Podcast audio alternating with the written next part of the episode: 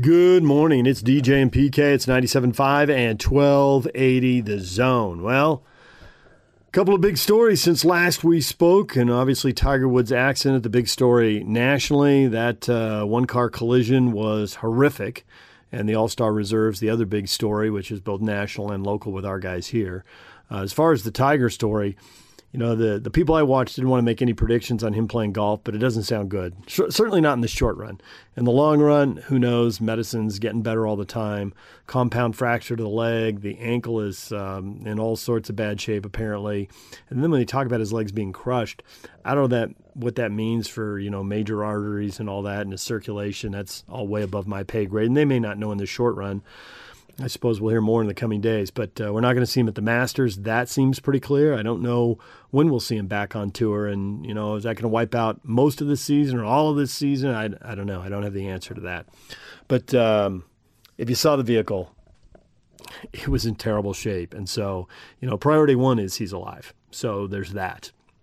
Because when you saw that vehicle, you don't know. But apparently, you know, where he was riding was in pretty good shape. Everything around it got destroyed, but uh, where he was was in pretty good shape. Uh, that was one major story, and then we knew the All Star reserves were coming up last night, and I think they largely went as we expected. Most of the guys you could figure out based on All Stars previously, championship experience, which teams were playing well in the standings. You know, when in doubt, pick the guys who play in major markets who score a lot of points. There you go. Uh, 16 of the top 18 scorers in the league are in the game. Uh, it'll be 18 of 21. I think there are three guys. I don't know how they do the qualifications. You know, in baseball, to win the batting title, you got to have a certain number of plate appearances. So I don't know if it's a percentage of games played or shots. I don't know what the minimum is. I've never really looked into it. But um, the guys who don't qualify right now are Paul George and Kyrie Irving and Kevin Durant. Durant's got two titles and Irving's got one. They all three play in New York or LA. And all those guys score at least 24 points a game and 24 is kind of the magic number. You get to 24, you're probably in. Devin Booker is over 24 and he's not in, and Trae Young's over 24 and he's not in. I think Booker will probably get the replacement slot um, for Anthony Davis because Davis isn't going to play. It doesn't look like. Uh, if everything the Lakers have said, I don't see how he would. So I'm penciling uh, Booker in there. You know, I know a lot of Jazz fans will be rooting for Conley. Gobert got in, and Mitchell got in. Well, Mitchell scores at that 24 point uh, game. If you're that big a scorer, you're going to get in. And then Gobert is one of the outliers. Ben Simmons, Chris Paul, Rudy Gobert. Those are the guys who really aren't even close to that 24 point line. Uh, like Julius Randle's like off it by a point maybe, so he's in. Uh, but the three real outliers are Simmons and Rudy Gobert and Chris Paul and those guys don't score a ton of points. And Paul, you know, for the difference he made in winning unexpectedly in Oklahoma City, and for the difference he made in winning unexpectedly in Phoenix, at least to this level, I think people thought Phoenix would be better, but I don't think that they thought they'd be fourth in the West, and uh, you know, really not that far out of second and third. You know, so I don't know where they were. I, I think they were fourth in the West when the coaches voted. Um, you know, but the, the point is so close to second and third. I just there's no way I think most people saw that. I mean, Phoenix maybe they they thought that you know local guys and you get all fired up, but around the league, I think most people had Phoenix in that seven to ten range, maybe six, but four with a legit shot at two and three. Nah, didn't don't think so. So I think Chris Paul gets rewarded for that. Um, his numbers are good, you know, 16 and 8, I think um, 16 points, eight assists a game roughly, uh, but they're not really all star good. But he's he's the vet and he's had a career and he gets rewarded for winning and changing the franchises is a two. You know, you, are the Clippers, you're supposed to win, and you're with Houston, you're supposed to win. Um, but what he's done in Oklahoma City and Houston and uh, Oklahoma City and Phoenix the last two years, I think he gets a lot of credit for. You know, Simmons comes in as a number one pick and a ton of hype and a great passer, and he scores, but not at that 20 point a game rate. And Gobert, you know, for his defensive dominance, two time player of the year. Everybody knows that the Jazz defense hangs on him. And the offense, as we heard Monday night after the Jazz win, and Georges Niang, of course, went into the Zoom interview because he was seven for seven on three pointers and scored 21 points. He said, Well, we, we get shots because, you know, teams have to decide are they giving up a dunk to Rudy or are they going to let somebody take a three point shot? And on Monday night, Charlotte made a clear and obvious decision. They were taking Rudy away. They were putting an extra guy in the paint. So it was when the Jazz ran the pick and roll, it was two offensive guys versus three defenders. But that means somebody's open and the Jazz three point shooters benefited, and so he was uh, he was sure to give the old uh, tip of the cap to Rudy Gobert for putting that pressure on the rim and drawing another defender in there. So for all of that, Gobert gets recognized. Uh, Conley could get in as a replacement. Uh, some of the stories I read after that, people continue to refer to him as kind of a golf thing. You know, the best golfer never to win a major, the best NBA player never to be an All Star. And so I think he could get in, but I, I think Booker's going to be the pick. And most of the people I saw taking a guess at this thought it would be Booker too. And and Booker, Booker is one of those high profile scorers. You know, he's one of those guys over 24 points a game. If he gets in, then 17 of the top 18 qualified scorers will be in. Trae Young in Atlanta isn't in. He'd be the outlier. Um, but he's the only one, you know. And uh, there are other guys with good stats. You know, 20 and 10 guys usually get in, but Sabonis didn't. And he's a 20 and 10 guy in, in Indiana. But you know, hadn't been to the NBA Finals, isn't an MVP, isn't in a major media market, getting a ton of hype, so he gets squeezed. What are you going to do? Um, and you know, I really think, and I think players know this, but nobody really wants to say it. I mean, they're going to have the All Star game because it's worth a lot of money to the TV partners. And that makes it worth a lot of money to the owners, and that makes it worth a lot of money to the players. So everybody's making money. But this is also a congested schedule, and everybody's talking about that. And I think if you're in a real race to do something and you got a pretty good team, that time off isn't all bad. You know, we we don't know what the schedule is going to look like. We haven't seen it yet, but there's all kinds of talk. They've, they've pretty much got rid of, in normal times, in the before times, they got rid of four games in six days because the players are just too tired. But when the schedule comes out, there's talk that we might be seeing five games in seven days. And man, when you're they got rid of those. You know that that's something the Stockton Malone era. They had five games in seven days a lot, and when everyone complained about it, Jerry Sloan's like, oh, "We played eight straight days, so I don't want to hear it." If you got to do it, you don't want to hear it. You know why talk about it and put it in the front of your brain and, and make it another hurdle? You're going to have to fight through some fatigue anyway, but why focus on that?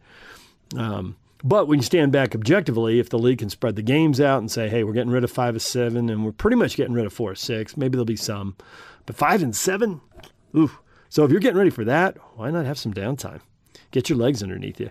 You know, when the Jazz went on that last road trip and had the back to back, and their, their three point percentage sunk for a while there. And it's like they got fatigued and they didn't bounce back. If you don't have your legs, you're not going to shoot the three as well.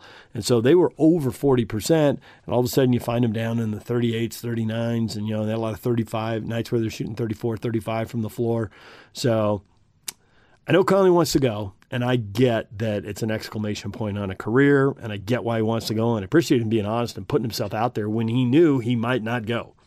You know, he knew there was a chance. How good a chance, whatever, but he knew there was a chance, but he put himself out there anyway. So appreciate all that. I mean, nobody wants to, you know, go on Zoom, ask a bunch of questions, get lied to. And he got asked and he threw it out there. Um, but if you step back, although they probably feel bad for him individually, I gotta wonder on the Jazz coaching staff and then the Jazz front office if they aren't thinking, I'm glad he has some downtime. I mean, it sucks for him personally and it sucks for him emotionally, but it doesn't suck for his legs. And it's not going to suck for his three point shot. There's there's there's some hidden benefits here. So, and of course, I say all that, and then, you know, maybe Booker won't be named the replacement, or maybe there'll be another replacement. You know, there's still plenty of games. It's not unusual to see someone get hurt. It doesn't take much at this point. You know, any injury that knocks you out for, you know, 10 days, two weeks, any, you know, somebody takes a three and lands on somebody's foot, you know, you roll the ankle, hamstring injuries. There's nothing that says we won't see a replacement in the East and Trae Young get in, and we won't see another replacement in the West and a 14th guy get in could easily happen. I think Kerr benefited for that one year with the Jazz. I think he was a late injury replacement when he made his All Star appearance. So you never know until you get to the end of the games, uh, the games before the All Star break. You never know what's going to happen to somebody in a game, right? Uh, we just saw it in the last game. Gordon Hayward going down, hurting his hand. Uh, he's not in the All Star game, but uh, you know you're already battling something, and that happens, and it's worse. So we'll see how it plays out. So there's a couple of uh, a couple of big stories. There was some baseball also, more reaction from around the league, and some of this stuns me. You know, it's um, Seattle had their their CEO and their president go off, and he was talking about guys who don't speak good English, and you know the tone was just demeaning, and and he talked about uh, Seager's done, and he talked about service time, and uh, and it's kind of like everyone knows it happens, but you can't say it out loud, and he said it out loud you know, manipulating guys' service time. Keep them in the minor leagues at the start of the year. so that it pushes back arbitration a year and free agency a year. The players don't like it. They know they're making tons of money for the owners, and they're losing a year in their prime, and they're not getting not getting paid the mega money they could be getting paid. So of course they hate it, and they say it out loud. Now, not every team does it. Uh, the Padres brought up Fernando Tatis Jr. at the start of the year, and there was even like, wow, they're not holding him down to control his arbitration. And uh, but the team didn't say it. You know, the front office, the GM, the president, the owner, the manager, they can't say it. I mean, Mike Trout came to Utah for two weeks or 17 days, where I'm sure Klauke knows exactly how many games he played, but it wasn't many, and it was to control his service time for another year. So everybody knows it. Um, but for an executive to say it out loud just sets off the players. And you know, in all of all the sports, baseball's got the worst labor relations. I think they've gotten better. I mean, just because you know we've had seasons and we've had World Series, you have to say they've gotten better. Uh, the NBA's been contentious at times, at other times pretty good. You know, the NFL's gone a long time without labor disruption. Those players, they don't have guaranteed contracts. They're probably only there's a lot of the league that's only in the league for two, three, four years they don't want to give any time up to a strike or a lockout to make money for some guy who's in college or in high school. No, thanks. They're going to play. So, but baseball, man, they go at it. But those guys also know they have 10, 12, 15 year careers, right? There are a lot of guys playing into their mid 30s. Some guys get to play to 40. So, it's worth it to them to fight because they're going to be the guys who are going to benefit. They, they lose in the short run, but they'll be in the league in the long run to to cash in. And football players probably won't be. I mean, Tom Brady's the outlier, but most football players won't be in the league to cash in. So that kind of roiled the waters there in baseball, saying what uh, what isn't supposed to be spoken, even if it's the truth. All right, DJ and PK coming up. We got a lot of basketball for you. Stay with us. DJ and PK. It's 97.5 and 1280 The Zone. Take the zone with you wherever you go. Let's go. Download the all new Zone Sports Network app on your phone and get live streaming of the zone as well as podcast editions of every show. From Salt Lake to Shanghai, Provo to Portugal, or Ogden to Oslo, wherever you go, we'll tag along. Let's go.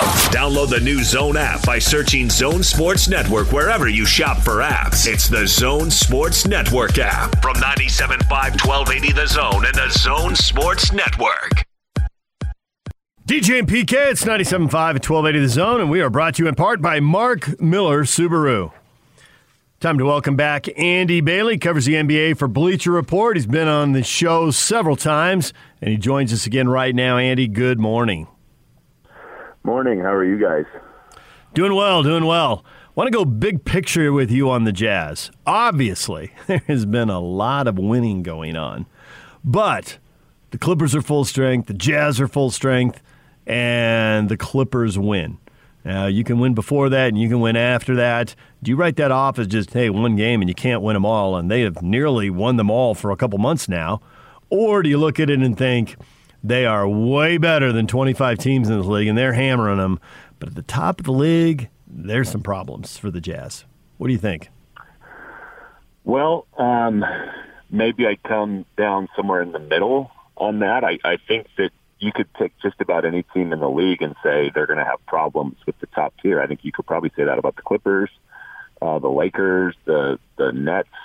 Um, the fact that I, you know, I think Utah is in that tier now. I, I think they can give the Clippers a run for their money in a seven-game series. I think they can give the Lakers a run for their money in a seven-game series. Uh, they don't, they don't have the top end, you know, super duper star talent like the Clippers have Kawhi and Paul George, and the Lakers have AD and LeBron.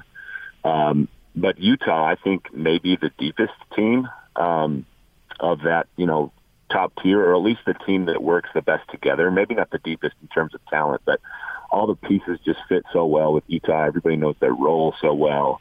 Um, they've been drawing a lot of comparisons to teams like the 04 Pistons and the 2014 Spurs. Um, this morning, I kind of thought maybe they're a little bit like that Orlando Magic team that made it to the finals with Dwight Howard surrounded by a bunch of shooters. Um, I just I think they're built so well, and, and I would probably pick the Lakers or the Clippers uh, in a seven game series, but I certainly wouldn't be shocked if the Jazz beat them. They lost that game to the Clippers, like you said, when both teams were full strength. Um, but I, you know, it was on the road. Not that that's as big of a deal this season with no fans, but it's it's still something. They shot the ball a little bit worse than they typically do. I, I think they could have come away with that from that game with a win. How do you think three point shooting plays out in the postseason? I think it's going to be about as prevalent as it is in the regular season. I know everybody says the game slows down and you got to be able to do different things, and I think that's probably true. But I, I think the game has trended so much towards three pointers in just the last two or three years um, that it's it's going to be a huge part of every game in the postseason too. The three point attempt rate just continues to skyrocket, and I really don't think there's going to be as big of an adjustment in the postseason uh, as there has been in years past. It is just so much a part of today's uh, NBA basketball that I, I don't think there's going to be a, a major adjustment in the postseason. Feel like when the Jazz play, if a team isn't really physically gifted, they can break them down. If the team isn't really mentally disciplined, they can break them down. But can a physically gifted team that's got a lot of, and the Clippers are a good example of this, a lot of guys who can defend the perimeter. They're athletic, they're long, they got some size, all that stuff, and they really stick to the game plan and execute it. Can they take away Gobert's dunks, and can they take away the three point shot and force the Jazz to shoot, you know, Conley and Mitchell to shoot a bunch of floaters and 10 and 12 foot pull ups. Because it seems like that's kind of the, the best case scenario for defending the Jazz, but can someone really do that consistently? Yeah, I think you mentioned a team that can do that uh, in the Clippers. I, I think the Lakers at full strength certainly have some some gifted uh, defenders that'll make things difficult for them. I, I think the question is, can they do it four out of seven games? Um, the way the Jazz are built with so many good shooters and so many good volume shooters, um, and then you know it may happen. We saw this with the Rockets a few years ago when they went one for 27 or whatever it was um, in the postseason. You, you can have games like that when you're you know heavily reliant on the three. But it's hard for me to imagine with how well the Jazz have shot for the first 30 games of the season or however many it's been, for them to just go ice cold for four out of seven games. Um, now, can can a team like the Clippers or Lakers hold them to you know just a little bit below the level that they've been at? Um, you know, I think that's certainly possible. And then the other problem, of course, is going to be defending those guys. Um, I, I think that's where the Jazz might actually, and, and you know, they've got a great defense this season. I think last I checked, they were tied for first. I actually haven't checked it this morning. Um, but in the postseason, when you've got a smaller backcourt like Mitchell and Conley and Clarkson when he's in there, can can you defend some of these teams with superstars on the perimeter? I think that's going to be difficult. Um, so again, I, I would likely pick the Clippers or the Lakers if it, if it came down to it and these teams meet in the postseason. But I think the, the Jazz absolutely have a, a puncher's chance. Um, just popped into my head, but I watched that UFC fight on Saturday night with um, Lewis, Derrick Lewis, and and he has that huge uppercut that can end a fight at any minute. And I think the Jazz kind of have that with their three point shooting. I mean, if they get hot for five or six minutes, they run away from teams. They've done it a bunch of times. They can kind of play even with teams for two and a half, three quarters, and then they go on a stretch where they just light the nets up for four or five minutes, and all of a sudden the game's over. And I, I think they have knockout power uh, this season that they haven't had before. Yeah, I think I would agree with that. The big thing is that the answer or the question that needs to be answered is can they do it in the postseason when there's more pressure, more defensive intensity, blah, blah, blah. And, and I think that's a valid question because this is somewhat of a new group. You know, I realize they're, they're in their second year, but really, as far as operating uh, to capacity, this is this is their first year because Conley had that – time to adjust and they brought Favors back and all that stuff. But it's not like, okay, that might be a legitimate question, but it's not like the other teams, and we look at the Lakers and Clippers at the top of the list. It's not like they don't have questions either. And I'll go, and I'll go with you for the Clippers because to me, you know, they've made a fair amount of changes too. Plus, how much do you buy in the repeated failures of Paul George? It's not like he's been Mr. Clutch in the postseason himself.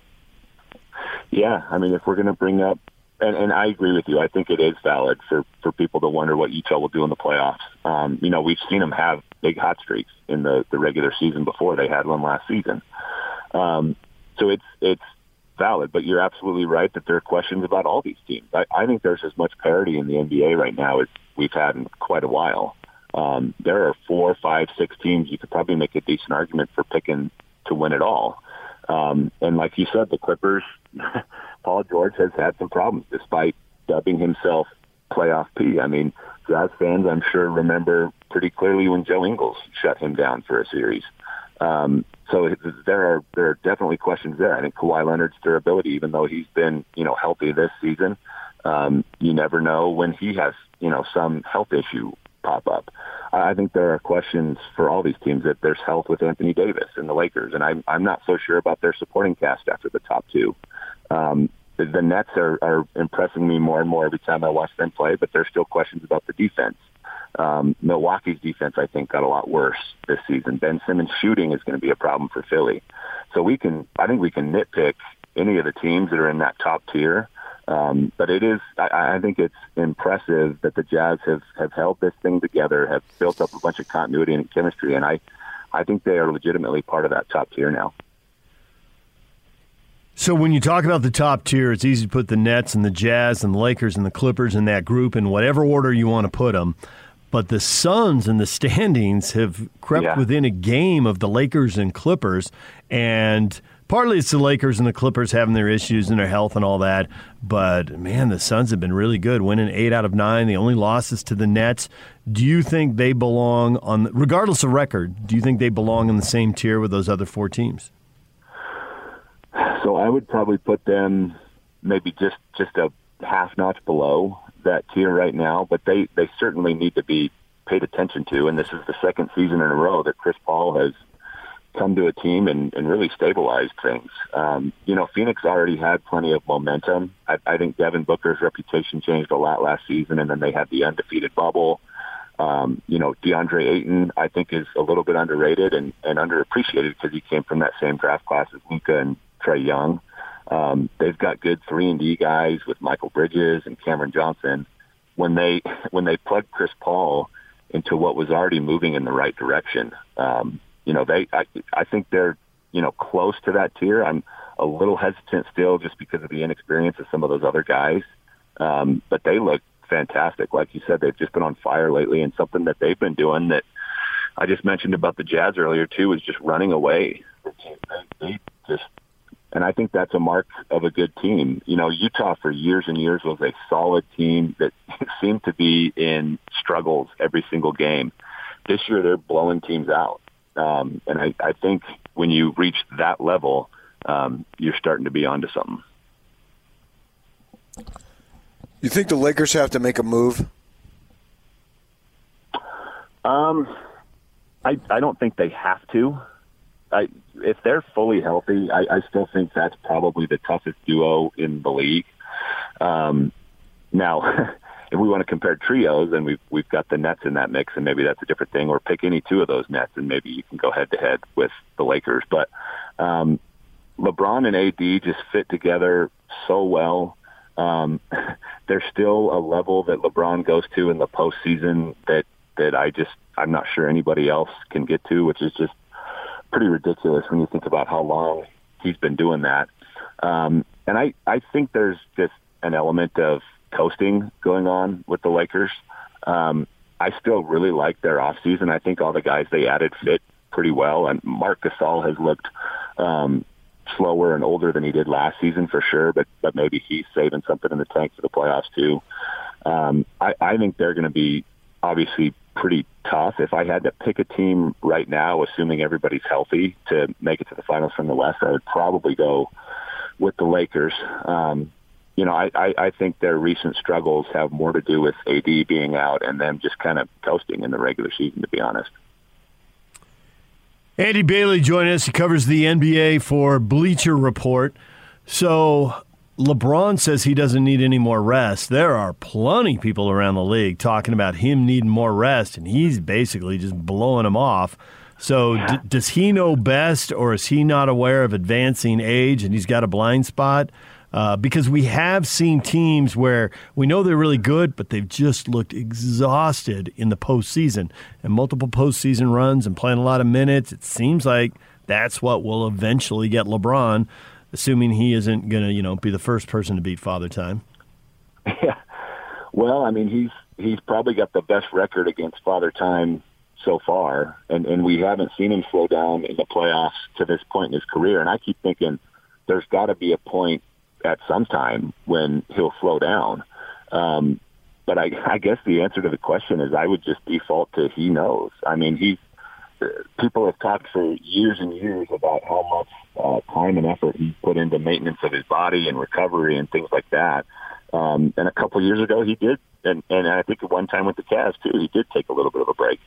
Um, so I, I think if it gets to a point where he feels like he needs some recovery time, I would guess he'll probably take it.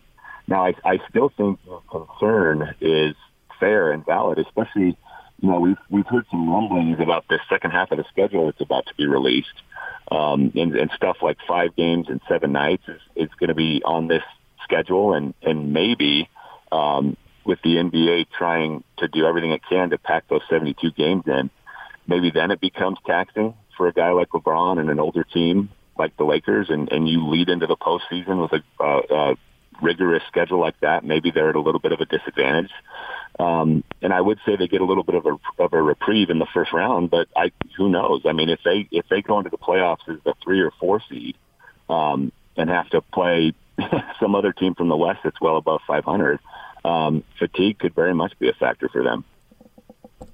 So you say that you like the Lakers if you had to pick right now, or you're going with Brooklyn if you had to pick right now in the other bracket? I think so. Um, that there's just so much offensive firepower at the top, and I think what's different about Brooklyn, um, and I think we could say the same thing about the Warriors a few years ago. We've seen a lot of super teams come together over the years, and it takes a year or two to to work things out. I mean, that was certainly true of the Heat with LeBron and Dwyane Wade, and um, that they never worked things out with the Lakers when they had Kobe and Nash and Dwight Howard, but I, I think the fact that when James Harden went to the Nets, he was so willing to defer from from basically the moment he got there, sort of alleviated all those problems. Um, and I, I feel like I saw a similar thing with Stephen Curry when Kevin Durant went there. Um, James Harden is a guy who was an MVP a few years ago. He's he's been told he can literally do whatever he wants in Houston, and he did for four or five years. And for him to go from that to a guy who's really willing to to be a ball mover first with Brooklyn, I think helps them a lot. Um, I'm not ready to count the Sixers out yet. I, I think the leader in the clubhouse right now for um, MVP is Joel Embiid, and I think the fact that they've surrounded him with some great shooters and, and Danny Green and Seth Curry makes them pretty dangerous. But like I mentioned earlier, I mean, teams have figured out a way to play Ben Simmons in the postseason, so they've got questions. Um, that are maybe a bit more pressing than Brooklyn. So I'd, I'd probably go with the Nets right now. Andy, as always, we appreciate the time. Thanks for joining us, and we'll talk to you again later this season. Thanks for having me, fellas. There's Andy Bailey. Here, you can read him on NBA Bleacher Report. We have him on the show periodically here. Good to hear from him, his take on the NBA. The Jazz and the Lakers. The Beast in the West. Here come the Lakers for a game tonight. Coming up next, Jovan Buha writes for The Athletic, covers the Lakers, his take on the Jazz and Lakers, and what he expects out of this game, and it might surprise you. We'll get to that next. Stay with us. Take the zone with you wherever you go. Let's go. Download the all new Zone Sports Network app on your phone and get live streaming of the zone as well as podcast editions of every show. From Salt Lake to Shanghai, Provo to Portugal, or Ogden to Oslo, wherever you go, we'll tag along. Let's go. Download the new Zone app by searching Zone Sports Network wherever you shop for apps. It's the Zone Sports Network app from 97.5 1280 The Zone and the Zone Sports Network. Good morning, DJ and PK. It's 97.5 at 1280 The Zone. Right at the end of the show, 9.30 yesterday, we had on the Lakers beat writer for The Athletic, Jovan Buha, and his take on the Lakers, why Frank Vogel has been so successful when he is supposed to get run right from the get-go. Are the Lakers going to make a move here to strengthen the team?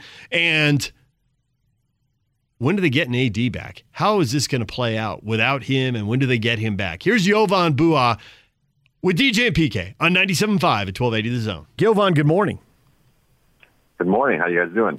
We're doing well. We're doing well. We have many questions about the Lakers, but I think the most important one, and I'm not sure you can answer it, but what do you know about Anthony Davis evaluating him in here in a few weeks? Is he likely to come back? Are they likely to say they're going to evaluate him again in a few weeks? Because certainly a different team with and without AD. Uh, well, uh, a few days ago, Frank Vogel gave him a four-week timetable, which would bring him back, uh, you know, I guess a week or so after the All-Star break. Um, you know, and I think with this injury, you can never be too cautious. Um, you know, and I think we, you look a couple years ago with, with the Kevin Durant situation and what ended up happening with him, and um, you know, the, the the notion that they might have brought him back a little too soon, and uh, you know, for the Lakers, I, I think they're in the, the stage right now, um, you know, especially as defending champs, that uh, you know, they just want to get to the playoffs uh, healthy and, and you know, uh, with, with home court advantage. And if they can be the, the three or four seed, uh, they like their chances against, you know, basically anybody. But uh, if you lose Anthony Davis for an extended period of time because you rushed him back, which they might have done, uh, you know, I guess technically to begin with, uh, after he only missed a couple games and then uh, was re-injured um, in, in that next game. Uh, you know, I, I think that they're just going to be extra cautious with this situation, but at the same time, you know, they're currently going through a skid right now, and um, you know, they, they don't want to fall too far down the standings. So uh, it's an interesting balance, but I think ultimately they're going to be cautious with him, and um, I do expect him back, you know, within a week or so of the All Star break, uh, barring any setbacks. So we've heard about LeBron talking about this rest, and I admire him willing to go out there and play every game. You know, there's no doubt about it. Anytime I'm going to watch the Lakers, I want to see LeBron. I'm a fan of basketball, and he's the guy. And I certainly think that whatever he says should be consulted and seriously considered. But in my mind, it's a management decision. And if the management team decides that LeBron needs to sit or what have you, then I think they should do it. It should be you will you include him in the discussion, but I don't think he should have the final say in that way. You know, it's not an injury situation, it's a rest situation. What do you think about the opportunity to have him rested and should management take control of that and sort of take it out of LeBron's hands knowing that he has a say? Yeah, I mean that, that is a, a tough one. Uh, I, I do think, in, in general, um, you know, as a as a general practice, um, you know, teams have um, their their medical staffs tracking th- these guys, you know, at everything, you know, blood pressure, heart rate, um, you know, workload. Like, you know, I, I know some teams have it where it's literally like a stoplight where, you know, they have a, a different color for, for each guy of, okay, this guy's a green, this guy's a yellow. You can't let this guy get into red because that's when it's, it's the danger zone. So, um, I'm, I'm sure on the Lakers end, they're tracking and monitoring all of this. Um, you know, obviously LeBron is kind of a in in in an unprecedented situation where we've just never seen someone at uh, you know 36, you know, basically look like they're 24, right? Like I guess the the, the closest would probably be um, you know Karl Malone or, or Kareem, but I think LeBron's you know obviously more athletic than, than either of those guys. So it's just we've never seen a guy be able to kind of handle this production and workload at this age, but. Um, you know, I, I'm with you guys in that I think he probably should just, you know, take a game off at some point. Um, but I think if anyone has earned that kind of right to dictate their their you know kind of body and, and whether they're playing or not, it is LeBron. I mean, he is the most powerful player in the league. So I, I think you know I think from the Lakers, with some of the stuff that, that's been said publicly, it does sound like they'd probably want him to take a night off, but it, he clearly is just rejecting that. And if that's the case, I think you don't want to upset LeBron and force him to take a game off and potentially, you know, have him upset uh, and you know whatever consequences uh, come from that. So I I'm with you in, in, in you know in, in practice that I think in you know you should. I'm I'm more pro rest and uh, especially with the workload he's had lately with AD out. I mean, if you look at some of the the minutes, it's been you know he had a stretch where he had three straight games with 40 plus minutes. Um, you know, went went 40 plus minutes last night and they're losing these games, you know, and, and that's where I, I think the issue is, is if he, you know, if they're winning because he's playing a lot of minutes, that's one thing, but they continue to lose, um, you know, recently, and that's just kind of a double whammy of you're falling down the standings and you're wasting LeBron's minutes. So um, I wonder if you know maybe he rests a game coming up here, but um, I, I, I I'm with you guys. I just I think that he's the you know kind of the one player that really has that power to kind of dictate that. And I don't think the Lakers are going to mess with that. Kyle Kuzma played his college basketball at the University of Utah. A lot of people still following him. And you know where after you got the big two, who are a couple other players who can really perform at a high level for you? There's the expectation he's that guy.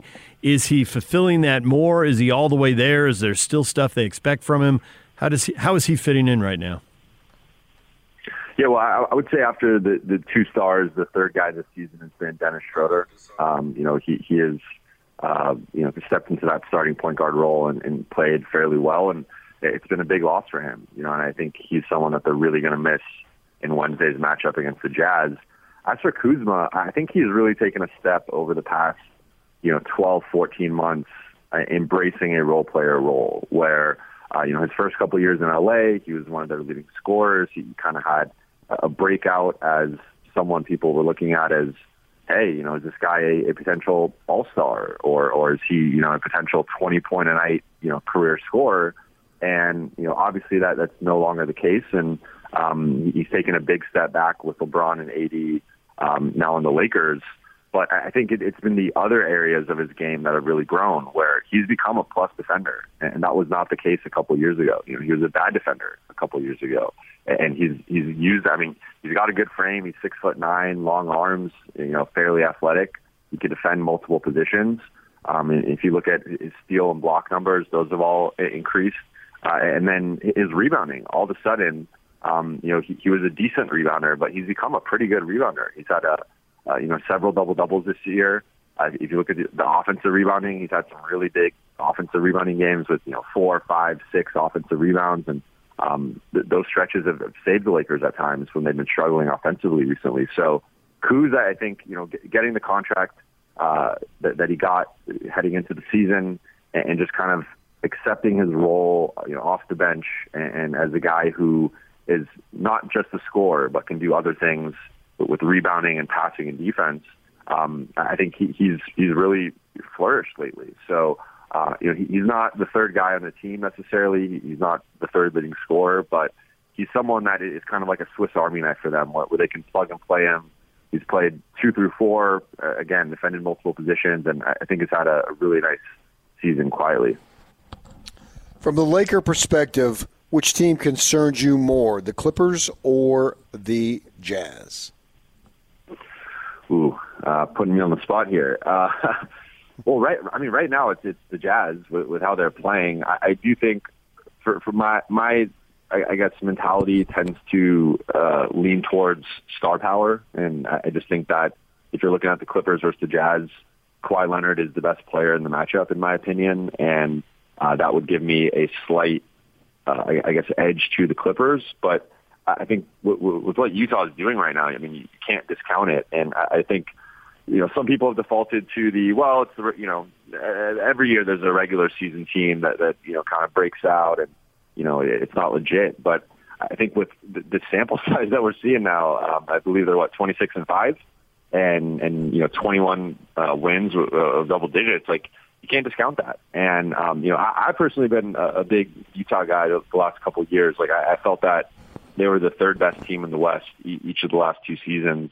Um, you know, I picked them to win Denver uh, to beat Denver in, in the first round. So um, I'm, you know, I think I, I've been more of a, a pro Utah guy than, than most uh, in the media, and um, you know, I, so I, I buy this. Like, I think they're really, really good. I think this shows what happens when when you keep a, a core together and just kind of add some some pieces around the fringes. And um, you know, obviously Mike is, is having an all star caliber year. You got Donovan and, and uh, Rudy doing what what they do, and um, you know, I think Quinn's a really, really good coach. So, uh, I mean, this team is very dangerous. And I, I mean, if we're being candid here, like I think they're probably going to blow the Lakers out uh, on Wednesday, just with the way the Lakers are shorthanded and, and with the way they're playing right now. Um, I think that one could get out of hand. Phoenix Suns have inched within a game of the Lakers and Clippers. At what point should we say it's not a big three in the West, it's a big four? What would have to happen for you to say that? Yeah, I mean, the, the thing with the only thing with Phoenix for me is the the lack of experience, right? Like uh, again, looking at you know the the other teams um, at the top of the West, you know, Lakers defending champs, Clippers have, multiple guys who either won championships or, or gone deep in the playoffs. Um, you know, same with the Jazz. Uh, the, the Suns, aside from Chris Paul and, and Jae Crowder, are a pretty inexperienced group, and I think we've seen it in recent seasons that you know young teams tend to struggle in, in the postseason. Um, now, Chris Paul, I think, is one of the best point guards ever, uh, and, and obviously one of the best leaders ever, and is the type of guy that can maybe get them to overcome that, right? And I think you look at last year's playoffs with OKC, and uh, you know, I, I think that team had no business going to seven games with the Rockets, uh, but but the fact that they did and, and almost won that series, uh, I think that's a testament to Chris Paul, and, and just if you look at it, every every team he's gone to, you know, their win percentage has gone up, and, and usually by a, a decent, you know, amount, like you know, ten plus wins. So uh, I think you know, if anyone could do it, Chris Paul is one of those guys. But um, you know, for, for me, I, again, I think it's experience. I, I think it's the defense. Um, you know, I think offensively they have a bunch of firepower, a bunch of shooting. You know, Devin Booker, I think will be just fine in the, in the postseason. But uh, to me, it's the defense and the experience would, would be my only knocks on them. But I like them. You know, I, I do think they're right there. Uh, I'd probably put Denver at, at full strength uh, ahead of them as probably the fourth best team, but I think Phoenix is right there at, at probably you know four or five. What percentage do you put on the Lakers making a move here before the trade deadline? Ooh, um, if you're asking a, are you asking a trade or a buyout? Oh well, it could be either. I was up. You know, I, I, would yeah. probably uh, think buyout would be a little bit stronger of, of an opportunity. Yeah, no, I, um, I would put that at I don't know ninety to ninety five percent. Um, okay. You know, I, I think the, the the waiving of Quinn Cook last night um, was a a move in that direction. Uh, now, uh, it, you know, it seems like they're not in a rush to add anybody. They're not necessarily going to add anyone soon, just because of if you look at who's out there. Um, you know, I don't think there's anybody that moves the needle that much. But you know, we've heard the rumors of Andre Drummond or Blake Griffin potentially getting bought out. I think they'd have interest in either one of those guys. Um, I personally don't see the fit with DeMarcus Cousins. You know, I, I think they need uh, more of a you know athletic defensive type uh, at the five, and that is not DeMarcus Cousins. So who knows? Maybe they end up signing him, but I personally just don't see the fit. Uh, but yeah, no, I, I think the, the waiving of Quinn Cook last night what was a clear sign that they're you know they only have 13 players on the roster now, and most teams carry at least 14. Um, so I do expect them to add a guy through the buyout market, but this also gives them a little bit of wiggle room if they want to make a trade that they can take on a little extra salary uh, than they could have before. So they should have about like 1.7 million um, in uh, you know under the hard cap right now. So this gave them some financial flexibility. Quinn Cook wasn't playing. Uh, they technically could resign him on a couple 10-day contracts, but uh, I definitely expect them to make a move uh, between now and like the end of March.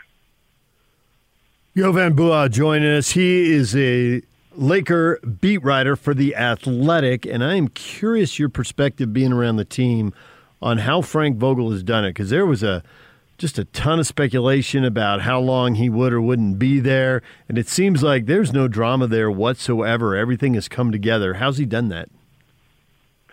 Uh, it, has been it's been you know impressive uh, because um, you know we, we've seen what, what's happened with, with the Lakers over the last you know seven years or so, where they, they've had a revolving door of coaches. They, they had the the nonstop drama on and off the court with players, with the coaches, with management, and you know it, it become a little bit of a circus, right? And, and um, I think that what they've been able to do over the last couple of years with um, you know Rob Pelinka stepping up as the clear leader uh, in the organization, with, with the hiring of Frank Vogel, which remember he wasn't even their second option; he was their third option. You know, they they'd wanted Ty Lue and, and Monty Williams, and ended up settling on Vogel.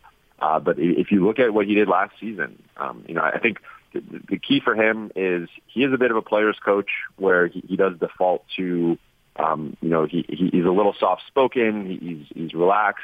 Um, like I, I think there are some similarities with, with, with he and Luke Walton in, in that regard. And I know that, you know, there are a lot of Laker players that like Luke Walton because of that dynamic. Uh, but, but Frank is, is also a guy who preaches defense. And if you look at, you know, in, his Indiana and Orlando stops, like he's always been more of a defensive coach. And having LeBron and AD in, in you know, at the time, Rajon Rondo, like you're going to figure out the offensive end. But the, the defense, I, I think for this team to get them to buy in, to, to be a top three defense last year, um, and, and, you know, really kind of have that identity, I think that was really key for him uh, and got, you know, LeBron and AD on board. And it really was LeBron's best defensive season since probably going back to Miami. So um, I think, you know, the buy-in he's been able to get from the stars, um, you know, from, again, I think being a bit of a player's coach, but also someone who, uh, you know, is a very smart, uh, you know, similar to like an Erik Spoelstra, you know, came up in the film room, knows his X's and O's and, and film very well.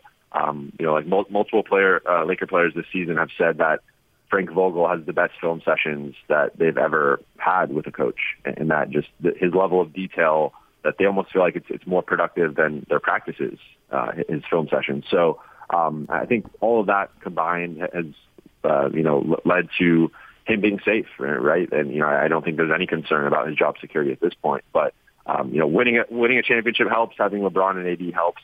Um, but I, I think he deserves a lot of credit and has done a really good job. Well, Jovan, we appreciate a few minutes. Thanks for coming on and talking a little Lakers with us. Yeah, thank you guys so much. There's Jovan Buha from The Athletic and the Jazz and Lakers tonight. I found it interesting. He, th- he thinks this could get out of hand. The Jazz could go on a run, and the Lakers have the firepower to stay with that with them. If you saw the Wizards, the end of the Wizards game after the Jazz game with the Hornets ended Monday, if you flipped over to NBA TV, the Wizards won in overtime, and obviously the Jazz are much better than the Wizards. But boy, the Lakers could not defend dribble penetration. It, Westbrook and Beal, and I get it's their strength versus the Lakers' weakness, and these guys are really good at it, but they got into the paint anytime they wanted. And in overtime, they were in there every possession, scoring on every possession at the end. The last time the Lakers got a stop was because Westbrook shot a 15 foot jumper. like, guys, stop shooting jumpers and attack the rim and win the game. And they did. So it'll be interesting to see what happens with Mitchell and with Conley and with Joe Ingles and how easily they get into the paint and give the Lakers fits. All right, when we come back, what is trending? All the headlines. Stay with us. Your day has just begun. Yeah! But for DJ and PK, they're just hitting their stride. It's time for all your headlines from the night in sports as DJ and PK tell you what's trending. Are you ready? On 97.5 1280 The Zone and The Zone Sports Network. Yeah! Hashtag Utah Jazz it's definitely an honor. You know, I think the biggest thing it just equates to our team success. You know, if we him and I make it, you know, I don't think what we kind of come into the season looking at. You know, I think you know for him and I especially, you know, just kind of go out there and doing anything, whatever it takes to win. For him, it's you know, you look at how he played tonight. You know, necessary not necessarily you know having a big game offensively, but you know he did a lot defensively. That's what he does. That's a staple. And then for me, just continue to make plays, and that's what been trying to do all year. And you know, if it happens, you know, we're, we're, we're thankful and, and honored. But the end goal is still the end goal for us and the team. And then, you know, the biggest thing is, man, I'm praying Mike gets in, man. I think for a guy like him who's done so many things for his career on and off the floor, he, he deserves this. That's Donovan Mitchell talking about making the All Star game, Rudy making the All Star game, but uh, obviously he that was uh, after the game, their last game against uh, Charlotte. Charlotte, thank you. All I could think was Clippers, and I knew that was wrong. After Charlotte, and Mike Conley did not make the all Star team is reserved. PK, if you want to make the All Star team, score a bunch of points. Because the guys on the All Star team mostly score 24 points or more. they're mostly in the top 20 scorers in the league. Rudy Gobert is an outlier, Ben Simmons and Chris Paul, but other than that, and, and we're going to have a replacement named here, but one of the two guys who scores a lot of points who didn't get into the game is Devin Booker. So I'd expect he gets named as the uh, as the replacement AD. We'll see. Could be Conley but I'd expect Booker. Well, I guess God had other plans then, because Donovan Mitchell says he's praying for him. Yep. God did not answer that prayer, so apparently it's God's will. He'll have more time to rest up for the second half of the season, which apparently is going to have a fairly congested schedule, so maybe some days off would be good. Hopefully, we'll see that schedule soon. Jazz and Lakers tonight, 8 o'clock, Vivint Arena, pregame with Jake Scott and Tim LaComb on Jazz Game Night, the pregame show starts at 7 o'clock on the zone. Got a lot of expectations for this one, or Lakers too short-handed to get worked up? Well, I don't care about whether they are or they aren't with them. Doesn't matter to me what the Lakers do. It's all about the Jazz. The Jazz want to win, so that's the most important thing. If they get another win, that obviously it gives them uh, more of a hold on first place. So whoever shows up for the Lakers, that's who's going to play. At this point, when you have the best record in the league, it doesn't matter who the other guy is. Jazz are three and a half games up on the Lakers heading into this one. Lakers are uh, third in the West right now. Yeah, and this is what I said earlier when we heard that Anthony Davis was going to be gone. Try to open up as big a lead as possible while he's out. DJ and PK. Hashtag NBA. 10 seconds to go. Into the forecourt, Sexton. Left side to Stevens. Down the lane. Powell with two hands. Stevens hit it. Beasley. Ball batted away. It's on the floor. Bucks have a turnover. Donte, the disruptor, made the play. Connaughton to Giannis for the slam. Jokic left side of the midcourt circle. More than happy to kill time with 35 seconds left to go in the ball game. Now he beats Kanter, gets down the lane. You're a step and a dunk with two hands. Doncic with six and five and four and three to his left. Pulls up from the hash mark. It's good! It's good! With a tenth of a second remaining as Doncic nails the game winner. And the Mavericks will win it 110 to 107. Couple of big hoops late for Luka Doncic, including the game winner right there. He finishes with 31 points as the Mavericks beat the Celtics 110 107. That's why he's an all star starter right there, PK. They're a 500 team, and Boston's now a game under, but he's an all star. Yeah, he's a really good player. I mean, that was a great move, great ball control, and all that stuff. And then have a little step back, go in. He's a sensational player, that's for sure. Other highlights we heard in there the Nuggets beat the Blazers 111 106. Nikola Jokic, a 41 point night to lead the Nuggets to victory in that one. Denver now three games over 500, but still seventh in the West. But they beat Portland, who's sixth, right a game right in front of them. Clippers take down the Wizards, and that was uh, man, that was kind of the all-star box score right there. PK. There were five starters, and two of them go for 30 points or more, and the other three guys, none of them are in double figures. Get the ball to the two stars and let them handle it. And they did. Yeah, but their bench, would they have their four guys in double good. figures? Yeah, all shooting high percentages, too. Not yeah. really a volume deal, but uh, Zubac was six for six. But He's gotten better. Uh, Jackson was six for 12. Mann was five of seven. Morris was a little on the volume side. He had 11 points on 12 shots. Uh, but yeah, they did get a lot of points out of the bench. 52 out of the 58 out of the bench and 52 out of those four guys. So but 32 leading the way for uh, Kawhi Leonard, and Paul George had 30. And those two guys uh, really filling it up. Also in there, you heard uh, Giannis. He had 37 points as the Bucks blow out the Timberwolves 139 to 112. Steph Curry had a 37 point game. Warriors beat the Knicks 114 106. NBA waiver wire picking up some steam. The Rockets waiving DeMarcus Cousins. The Nets waive I'm in Shumpert, Tyler Cook, Andre Roberson ahead of today's deadline to guarantee deals for the season. Nets are expected to attempt to re sign all three players on 10 day deals. If any of the players get picked up on waivers, their deal becomes guaranteed. So, see if any of these guys will bounce around. DJ and PK. Hashtag college basketball.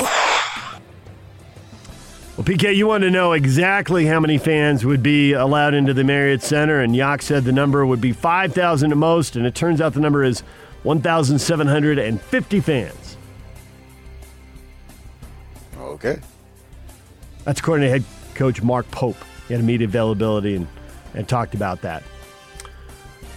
West Coast and Mountain West Conference tournaments announced they will not have fans in attendance at their conference tournaments in Las Vegas next month. Haven't heard from the Pac 12 yet see what they have to say. But no fans at the West Coast and Mountain West tourneys. Next month being next week. Yeah, right. Uh, February yeah, 24th, that, baby. We're almost there. So that means uh, no Gonzaga fans because they're pretty much the only ones who went.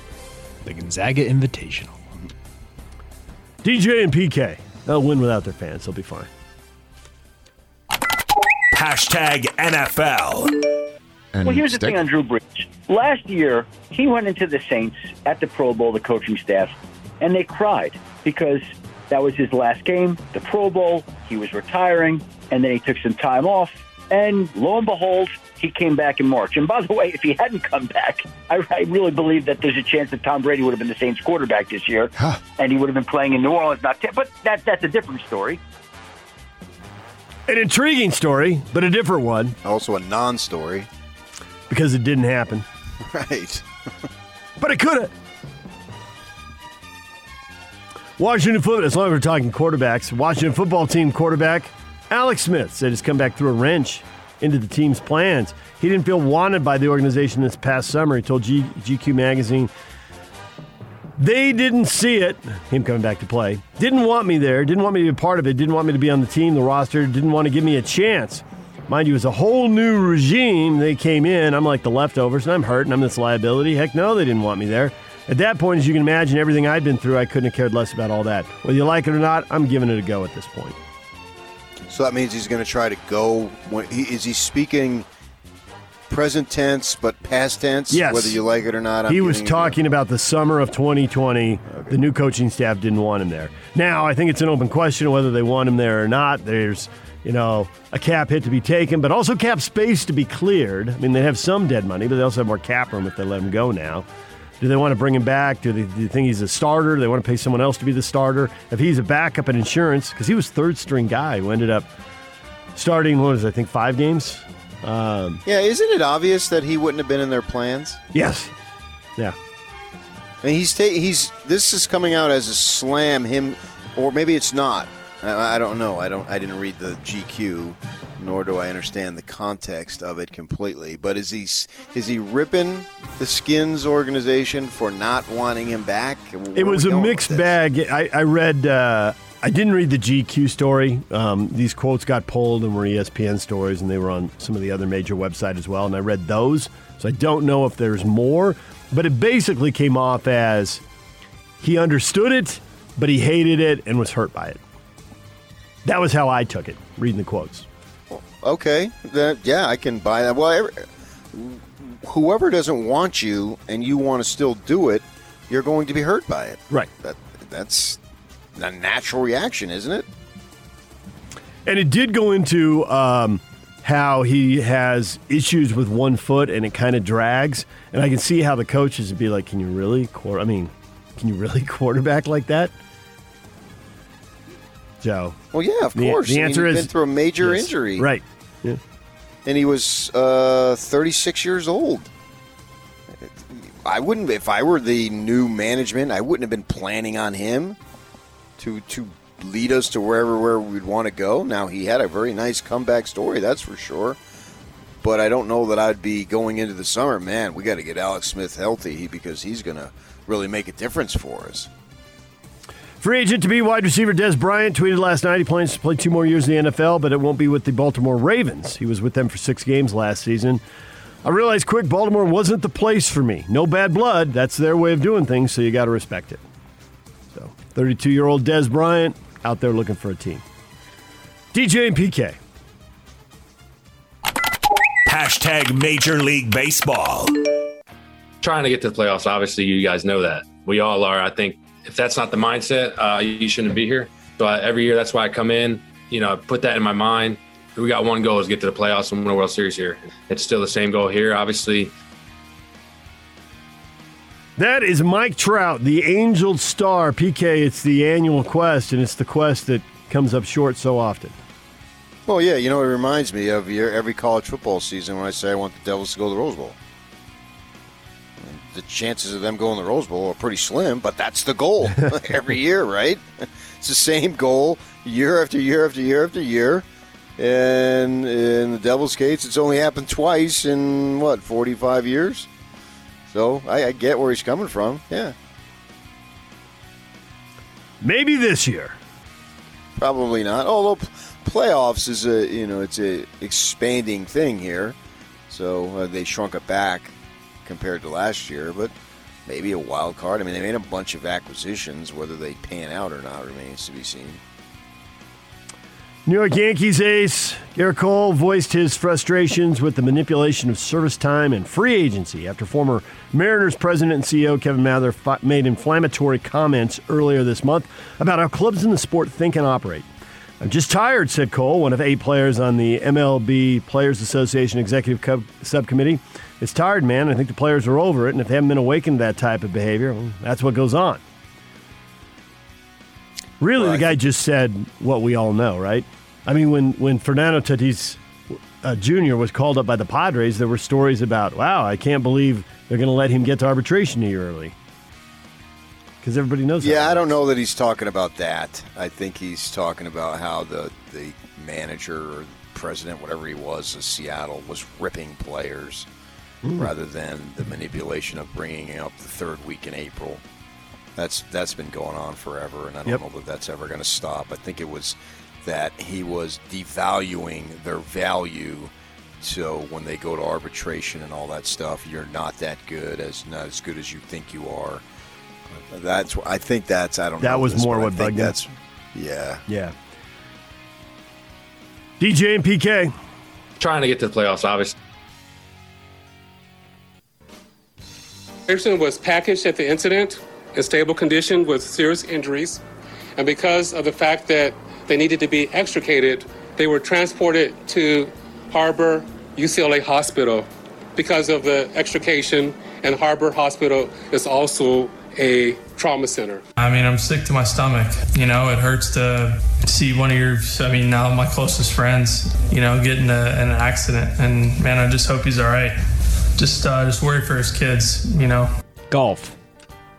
That was LA Fire Deputy Chief Daryl Osby on Tiger Woods' injuries, and then you heard the reaction from Justin Thomas there. Tiger Woods, that car completely totaled. But I guess right where Tiger was, you know, built for safety and all of that, but uh, compound leg fracture, an ankle that's in really bad shape, and the leg crushed, whatever that means for all the arteries and everything. So, no idea when he'll be golfing again. It's going to be a while, PK, but uh, after seeing that car, you got to be happy that he's alive. Oh, for sure. You know, I've been on that road, Hawthorne Boulevard in Rancho Palos Verdes, many times, and I know exactly where it was. I've been right there, and uh, it's a windy road. It's if, if you're coming from the top, and so you're going off the peninsula into the LA area, it's downhill very much, and there's a lot of ravines there. And I don't know if he was driving too fast, uh, was he distracted, or I have no clue. I'm not going to be like the CNN idiot who said, well, painkillers probably played a, a part in it. Did you hear about that? Jeez. Dude, just going on and speculating. But CNN, the one who paid for news on that guy from uh, Tooele there who had the video. I don't know why anybody would be watching CNN, but that's just me. Uh, so I have no idea what the circumstances were, but I understand the severity of it uh, given the having been on that road. But uh, you know, obviously, you just the good thing is that he was alert and responsive and all that, and they're so they're not life threatening. Thank goodness he had his seatbelt on too, Yeah. which I think most people do now. I don't know very many people who drive without a seatbelt. Well, when I growing up, my parents and all that, you know, now I don't remember being told to put one on. But those things have changed, and that probably saved his life. Yeah, the golf looks like it might be uh, on the back burner, which really, in the grand scheme of things, I don't know how big of a blow that is for him. I'm, I'm sure he would love to compete. I would love to see him compete. But the most important thing is to be able to regain your health to one degree or another and go forward here as it's going to take a long time. What is trending is brought to you by Shamrock Plumbing. There's no job too big or too small. Get the personal touch with Shamrock Plumbing. Call them at 801 295 1690. That's Shamrock Plumbing. All right, coming up this morning, 830, Tim LaComb, Utah Jazz radio studio analyst, former BYU and Utah Hoop staff member. And then in the 9 o'clock hour, Larry the Laker is going to check in with the Jazz Laker game tonight. Looking forward to that. Brian and Bob from Real Golf Radio. Uh, we've reached out to them, to Mike Weir. We'll see if we can uh, talk to somebody who knows a little bit more, maybe about Tiger and uh, golf and what's going on there. Uh, we'll see if we hear from them later this morning as well. Yock's reached out to them. DJ and PK, it's 97.5 and 1280 The Zone.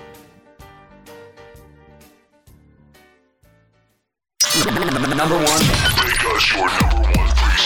The Zone Sports Network is Utah's number one choice for sports radio in Utah. From DJ and PK to Hans and Scotty and The Big Show with Gordon Monson and Jake Scott. The Zone continues to dominate the competition.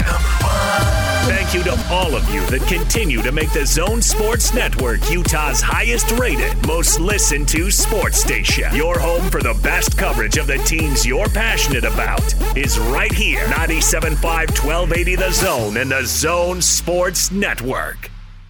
Hot Takes or Toast is brought to you by Jerry Seiner Cadillac. At Jerry Seiner Cadillac, you can shop your way and get a piece of luxury you deserve. Stop by and test drive one today. Okay.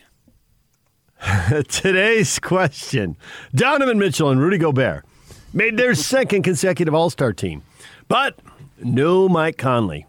Are we outraged? And largely the answer is no. There's some outrage. Certainly there's some disappointment. But we're a little, short on the outrage.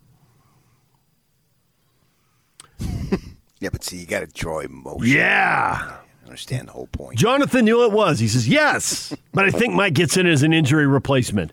There's still hope, PK. You're saying there's a chance. I yeah, there is still there is still hope, and we know there's one obviously with Davis. Uh, uh, who knows? Maybe Paul George. Uh, I, I, don't know. Kawhi Leonard. Those guys have been uh, in and out of the lineup, one more than the other to an extent.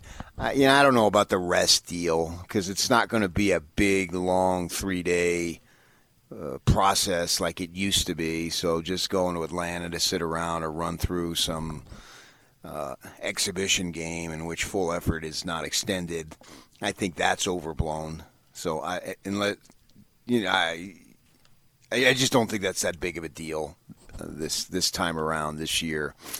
Uh, but I agree with you in that I think the scoring does certainly matter. It's eye catching, you know. They that's what they show you.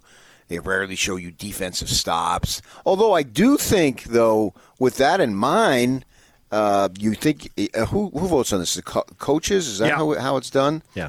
That they they did give. I was surprised they gave it to Chris Paul over Devin Booker because Devin Booker is much more of a scorer. Yep. But when you look at the difference on this team, everybody's back. I think they added Frank Kaminsky, and no offense to Frank Kaminsky, but he doesn't really matter beyond Chris Paul. And now they're 10 games over 500. That's pretty impressive from where they've been. And there was going to be some, as the Jazz would say for many years, that organic internal improvement with the Suns. No matter who it was, they were. You would have to think Ayton was going to be better, Bridges was going to be better, Cam Johnson was going to be better because those are younger guys, right? So it stands to reason that they're going to be better. But the significant difference, because being 10 games over 500 for where they've been is a great improvement for sure. And they are giving a lot of credit to Chris Paul. So that's one as far as not necessarily scoring a whole lot. There's a lot of stuff that Chris Paul adds to that team that have no statistical value outside of winning. And listening to Phoenix radio like I do when I go to the gym, they talk about it constantly with him teaching and talking to the younger guys. Apparently, and I'm just viewing this from a distance, that he has really taken on the mentorship role and jumped in. Now, he had a prior relationship with Monty Williams uh, from down there in New Orleans, so maybe that was something uh, that he just decided, or he maybe it's just naturally who he is. I'm not sure, but he wants to be a teacher and give back to the younger guys. So there's great value in that that doesn't show up in the sport in the points column. So you've got to give the coaches credit for acknowledging that. That's pretty cool, really. And it's really, uh, you know, I don't think with the Jazz didn't need Conley to come in to be a mentor uh, because they have a lot of veterans around them, and Mitchell's really the only young kid who's getting a fair amount of playing time. I don't think there's anybody else under 25, unless I'm missing somebody, right? Off the top of my head, I can't think of anybody. So they don't need Mike to do that, but he does play a vital role. And with all that in mind, I, I I'm probably on board 85, 90% with you that on that replacement, uh, I think they're going to go to Booker because I think it ends up being we decided we wanted two sons versus one Sun and three Jazz. The scoring, if you look, if you just click on the list, 16 of the top 18 players are in. And there's three more guys who score a ton of points who've missed a bunch of games so they don't qualify. It's like the baseball deal. You know, you can't win the batting title if you don't have a certain number of plate appearances. Uh, Durant yeah. and Irving and uh, Paul George. Yeah, but they're all over 24 points a game too. So that that takes you from 16 of 18 to basically now you're 19 of 22 top scorers in the league. So Paul George isn't on the team? He is. He isn't qualified for the leading scorers. If you look at the list, it's 16 of the top 18 are in. But there's these three guys who are in the All Star game who aren't on the list of the NBA's leading scorers. And it's because they've missed a bunch of games. At some point, they'll be qualified. I don't know what the formula is, but, you know, they, they, they, they're scoring plenty of points. And so it comes down to the question is, well, why didn't Devin Booker make it? And I think it's for all the reasons you just listed about Chris Paul. And I know it's supposed to be about this year, but consciously or subconsciously, I think the fact Chris Paul basically did this in Oklahoma City last year, he's getting credit for that too. You know, when you're on the Clippers and when you're on the Rockets, well, you're supposed to be winning. Your your roster's loaded and you're you're supposed to be a big deal. But there were low expectations for Oklahoma City and for Phoenix. And based on who else they had on the roster and all that, he gets a lot of credit for the fact that these two teams have done as well as they've done. I think people thought Phoenix Although was getting I think better. There's more yeah, okay, go ahead. Well, Thank Phoenix you. had the thing in the bubble where it's like, hey, they're exactly. better. Yes. Now, and there's two things right, about the right, bubble. Number right. one, it's not real. There's no travel, there's no fans, the shooting background, blah, blah, blah. But we've also heard multiple times, and Quinn just brought it up. It was either after the Hornets or Clippers game or before it when he was doing his pregame thing. Somebody asked me, he says, Well, it goes back to the bubble. It feels like a third season with these guys because we had a season, we had a long layoff, and we analyzed because they didn't have anything else they could do. They they go over film, they analyze a bunch of stuff, and they talk to guys and they coach guys up. And to the degree they could do one on one work, they did that. And it felt different in the bubble. And if you step away from the Jazz and look at the Suns, well, they're probably doing the same thing. And there's a reason they got better. All the young guys you just spoke about, and they had a, basically an offseason to get better too. So they were trending up, but nobody had them trending. Well, maybe somebody in Phoenix did. But outside of the state of Arizona, I don't think anybody had them fourth in the West. Maybe you had them six, maybe you had them eight, you had them whatever. But four? And, and not just four, but like a game out of two. this is this is excellent work by the Suns, and he gets the credit. And that's good. As I lose my voice, and yeah, what happened pitch, there? Pitch higher. Whoa! I don't know. so so Trae Young got left out, and he's tenth in the league in scoring, and Booker's sixteenth. Young scoring tw- Trae Young scoring 27 points a game, and Booker 24 seven. There's nobody else 24 points a game or higher who's missing this All Star game. So it's like you always say whenever we're going through in uh, you know all the NBA games the night before. You're like, yeah, he had a good game. He scored a lot of points. And you could say that's a shallow media slash fan way of looking at the game, but the coaches just picked the All Stars and they just picked a bunch of guys who score a lot of points. Right. Most of them, not all, but right. Yeah. There's the, the outliers are Chris Paul, Ben Simmons, Rudy Gobert. Well, Simmons' team has the best record in the East, probably only temporarily, but they do have it. And he's a former number one pick and a high profile guy, and he obviously does other stuff, having the ball in his hands. Gobert's anchoring this elite defense, and all the coaches know that the defense is all off of him. And they also are getting a healthy well, respect for Yeah, and they win. They're number one in the West, and Simmons is number one in the East. And Chris Paul has got and this I don't team. have any problem with that. Yeah. Chris Paul has this team way up in the standings from where they've been and, and up in the standings from where they were expected to be. Yes, I don't know that I would say Chris Paul has his team. Chris Paul is an integral part of the team. Right. Doing that. But as I step back and I look at Conley, everything that I would think, I can only, I can't speak for him, but everything that I would think that he wants out of this season is still in front of him. Or let's say 9 out of 10 if he had a list of 10. Whatever. Yeah, because he really wanted. I mean, he laid it out there Friday night. He didn't.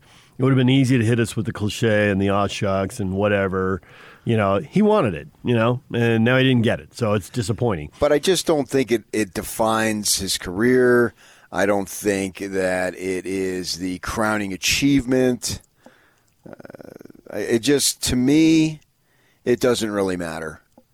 Now that's me saying it. He obviously can think differently for himself, but to me, what's the most important stuff is still ahead of him, and this That's team has a way of saying chance it, to achieve the most important stuff.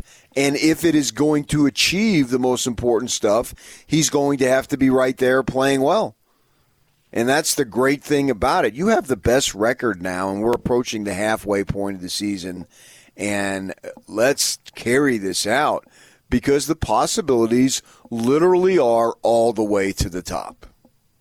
I really believe that. I don't know that they're going to do it, but I put in the possibility, the word possibilities. They are there. And if they are going to be achieved, he's going to be a significant part of that. So that is what's most important. And I don't think that his career is going to be defined by whether he was an all star or not, not even in the slightest is it going to be. Particularly anytime he goes back to Memphis, he's going to be warmly received. That's a fact. And he's not going to play near as long here as he did there. I think he had a 12 year career, so the age won't allow that. But he really has an opportunity to do something here that is as big time as you can get. And if that were to be accomplished, well, then he will always be warmly received here. And over time, making a singular all star game really doesn't matter. That's the great thing about it. The most important stuff that's ahead is right here, man. Can you be a part of that? Because they're not going to win it. I know they went 6 and 0 without him, and good for them. And Joe played very well, and that we've documented that, and that's great. But I don't think they're going to be able to get probably even to the conference final, let alone the NBA finals, unless Mike Conley is balling out to the level that he's been doing it. Wouldn't you agree with that? If Conley were to play poorly or was hurt, then the odds of the Jazz going out in the second round versus the Clippers, the Lakers, or the Suns, yeah, you'd have to say there's probably a pretty decent chance. If he plays poorly or he's hurt, then I mean they could win. They could win without him. I mean they did just go six and zero without him when he was hurt. But playing one of the better teams at the highest level, you know, they could be in jeopardy in the second round. I think that uh, it's interesting. You say, you know, halfway through the season, you've got to allow for the possibility of them going all the way. But if you look at the standings and the way teams are playing, you also have to allow for the possibility of them going out in the second round. It's going to be really competitive. These teams look really good. Now, we can adjust those predictions. I can adjust what I just said if I see how the teams are playing and who's healthy when we get to the playoffs, because health has wrecked multiple teams that, you know, thought they had a good chance.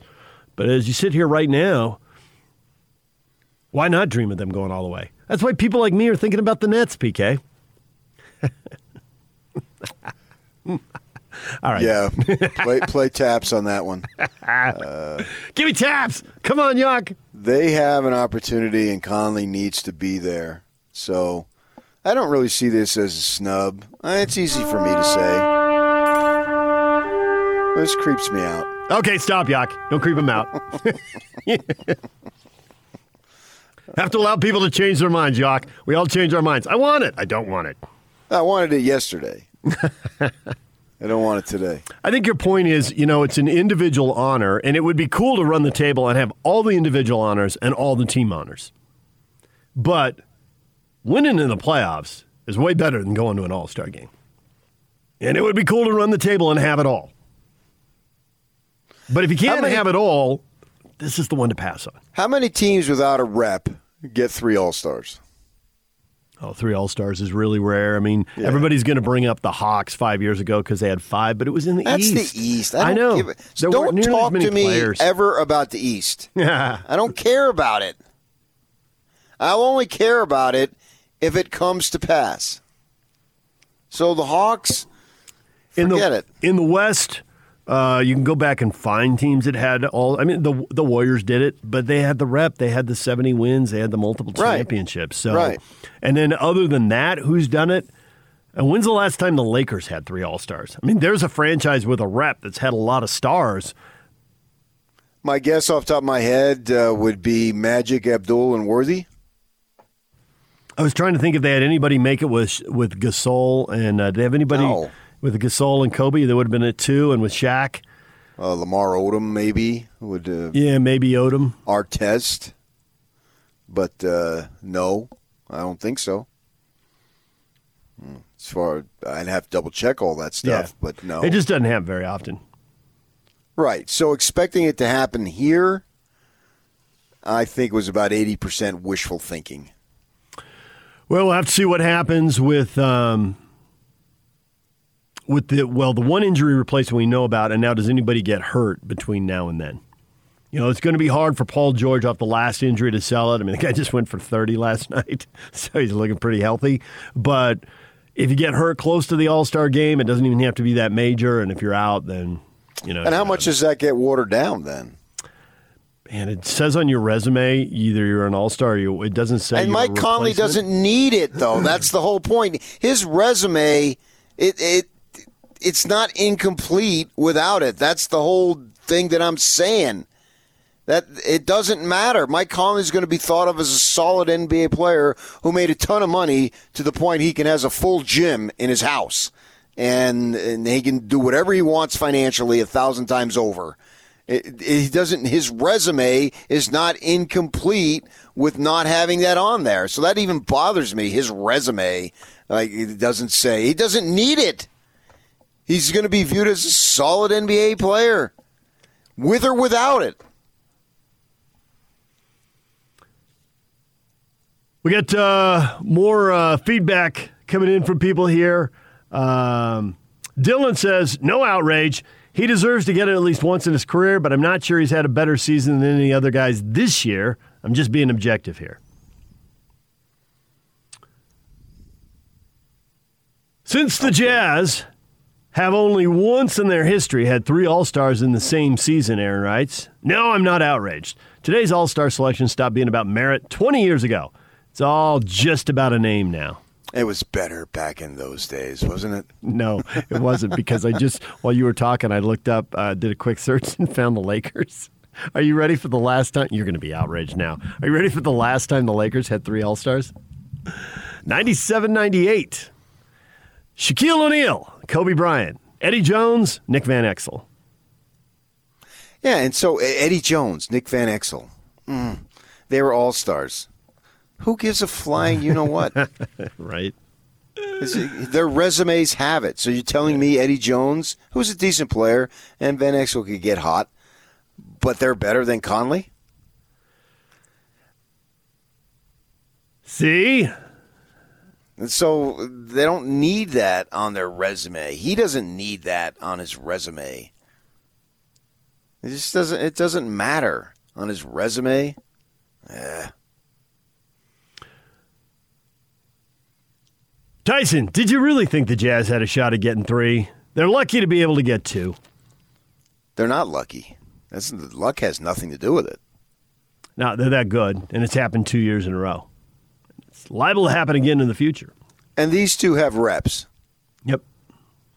And because they have reps, they're going to continue to make it as long as the team is halfway decent. Right. They now have all star reps, which I think that's the most important thing. If I'm a Jazz fan, that's the most important thing is you do have the rep now. Hey, we've got two all stars because they've got several guys in their 30s, and they've got expiring contract this year. They've got it next year, and the year after that.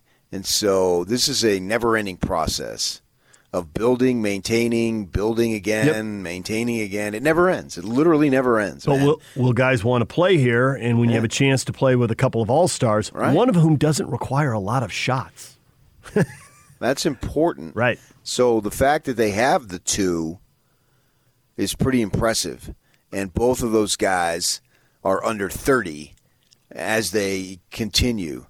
You know, if you win a title this year, that'd be absolutely awesome. It's the pinnacle. And it's not like they're going to fall off. But the idea of being competitive every year, there's something to be said for that. And that's hard to do. And, you know, obviously for the statues, they did it for almost two decades. And that was a great, great run. They didn't get the title, understand that. But it's still a great run. And that's what you want here. You want the title along with a great run. That's the best of both. But the fact that they have a foundation of two All Stars that are widely recognized and pretty much now to the point of basically slam dunks. Yeah, those guys are All Stars. Of course they are. You know, put out just like Stockton Malone. Yeah, of course those guys they're All Stars. So it's the same type of principle. So it allows them to have great marketing tools going forward for the next three to five years.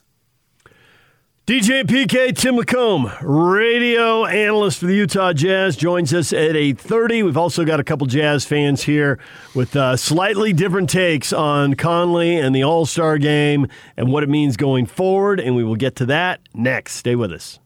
Now let's get this party started. This is Hans Olsen and Scotty G on the Zone Sports Network.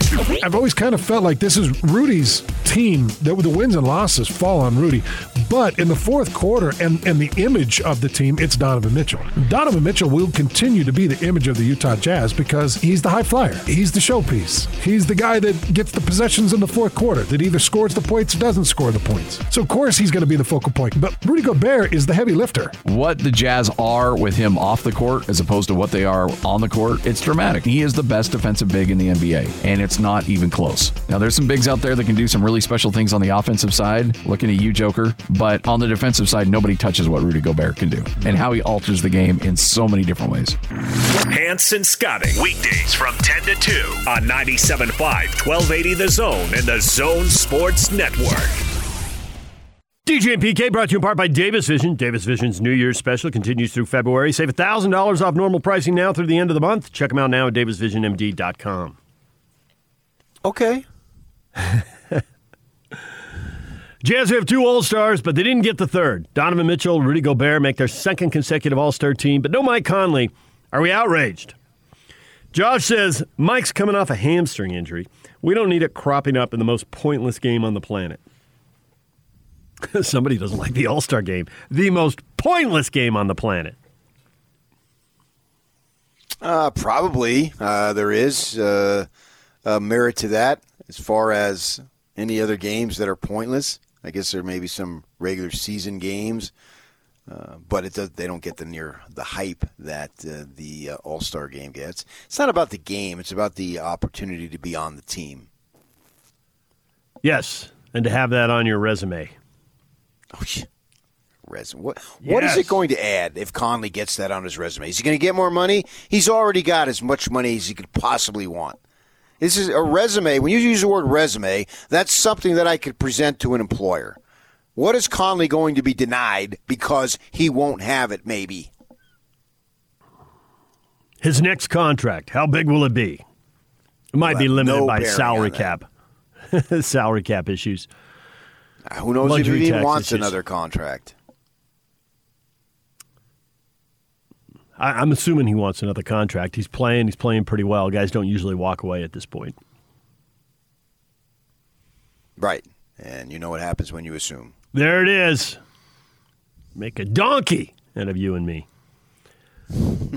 Steven says, I hope Mike is so mad that he plays like a madman. And there is a lot of this. Darren, he deserves it, but there's a chance he can make it with an injury to somebody else. But maybe he'll just play on a chip, play with a chip on his shoulder, which will definitely help us.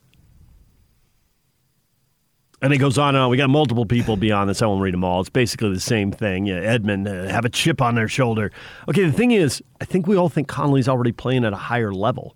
Do we think he needs more motivation? Is going to make him play at an even higher level?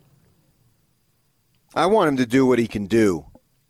What I've seen him do up close for a season or so, and also from a distance for many, many years 12 years in the league. Saw him at Ohio State, saw him in person at Ohio State, and have him continue to do that.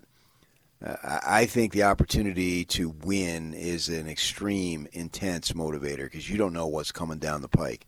And when you're 33 years old, you realize the end is near. You've got more behind you than you have in front of you. That's just the way it is. So you value, I would think, the opportunities to be out there. And now you have the opportunity to win. I think that Conley, if you ask him, as far as when you got traded here, what were you looking to expect to get out of it? He's getting it. He's getting what he wanted. He's getting this opportunity to contribute to a winning team. And here we are. I mean, no one's winning more than them, man. And we're almost halfway through the season, and this is just awesome. and they got it, it, they've got this opportunity that's real and it's legit and it's exciting. So everything that I would think that he was looking for when he had to move his family and find a different route to the practice site and all that nonsense, uh, it's right here. So if he finds a slight in his motivation, so be it. But the point I'm making is that I don't think that he needs any of that because the possibility here is so enticing. And who wouldn't want to win an NBA title, man, and be a starter and be a? I mean, he's not just really a role player; he's an important piece of the of the puzzle, man. When he gets it going, that just makes his team obviously that much better. He's a third leading. We don't yeah. really, we don't consider him to be one of those guys to get hot from three, right? He can do it, but it's not like we really look for him to do that. That's probably fair. I mean, he shoots because he can do so much more. Right. But I think in addition, he's the third leading scorer. So to your point, that's an important. That's an important deal. And also, it's winning scores. We've seen multiple games this year where the team's kind of been drifting at halftime and you're not sure how it's going to go. And then he comes out, hits a couple shots to open the third quarter, and gets a team rolling. You know, there's there's buckets all over the place, but there's some there's some possessions that create momentum and some possessions that destroy momentum. And so when you come out of the locker room at halftime and it's time to take over the game, and he comes out, hits a couple shots, you can just you can kind of see it. Everybody everybody gets a lift out of that. So an important part of the team, and then the deeper you go in the playoffs, the better that is. I mean, he's been to what one Western Conference final, no NBA finals, as far as I can recall. Yeah, and then also two. Now we you know we had Joe on last week.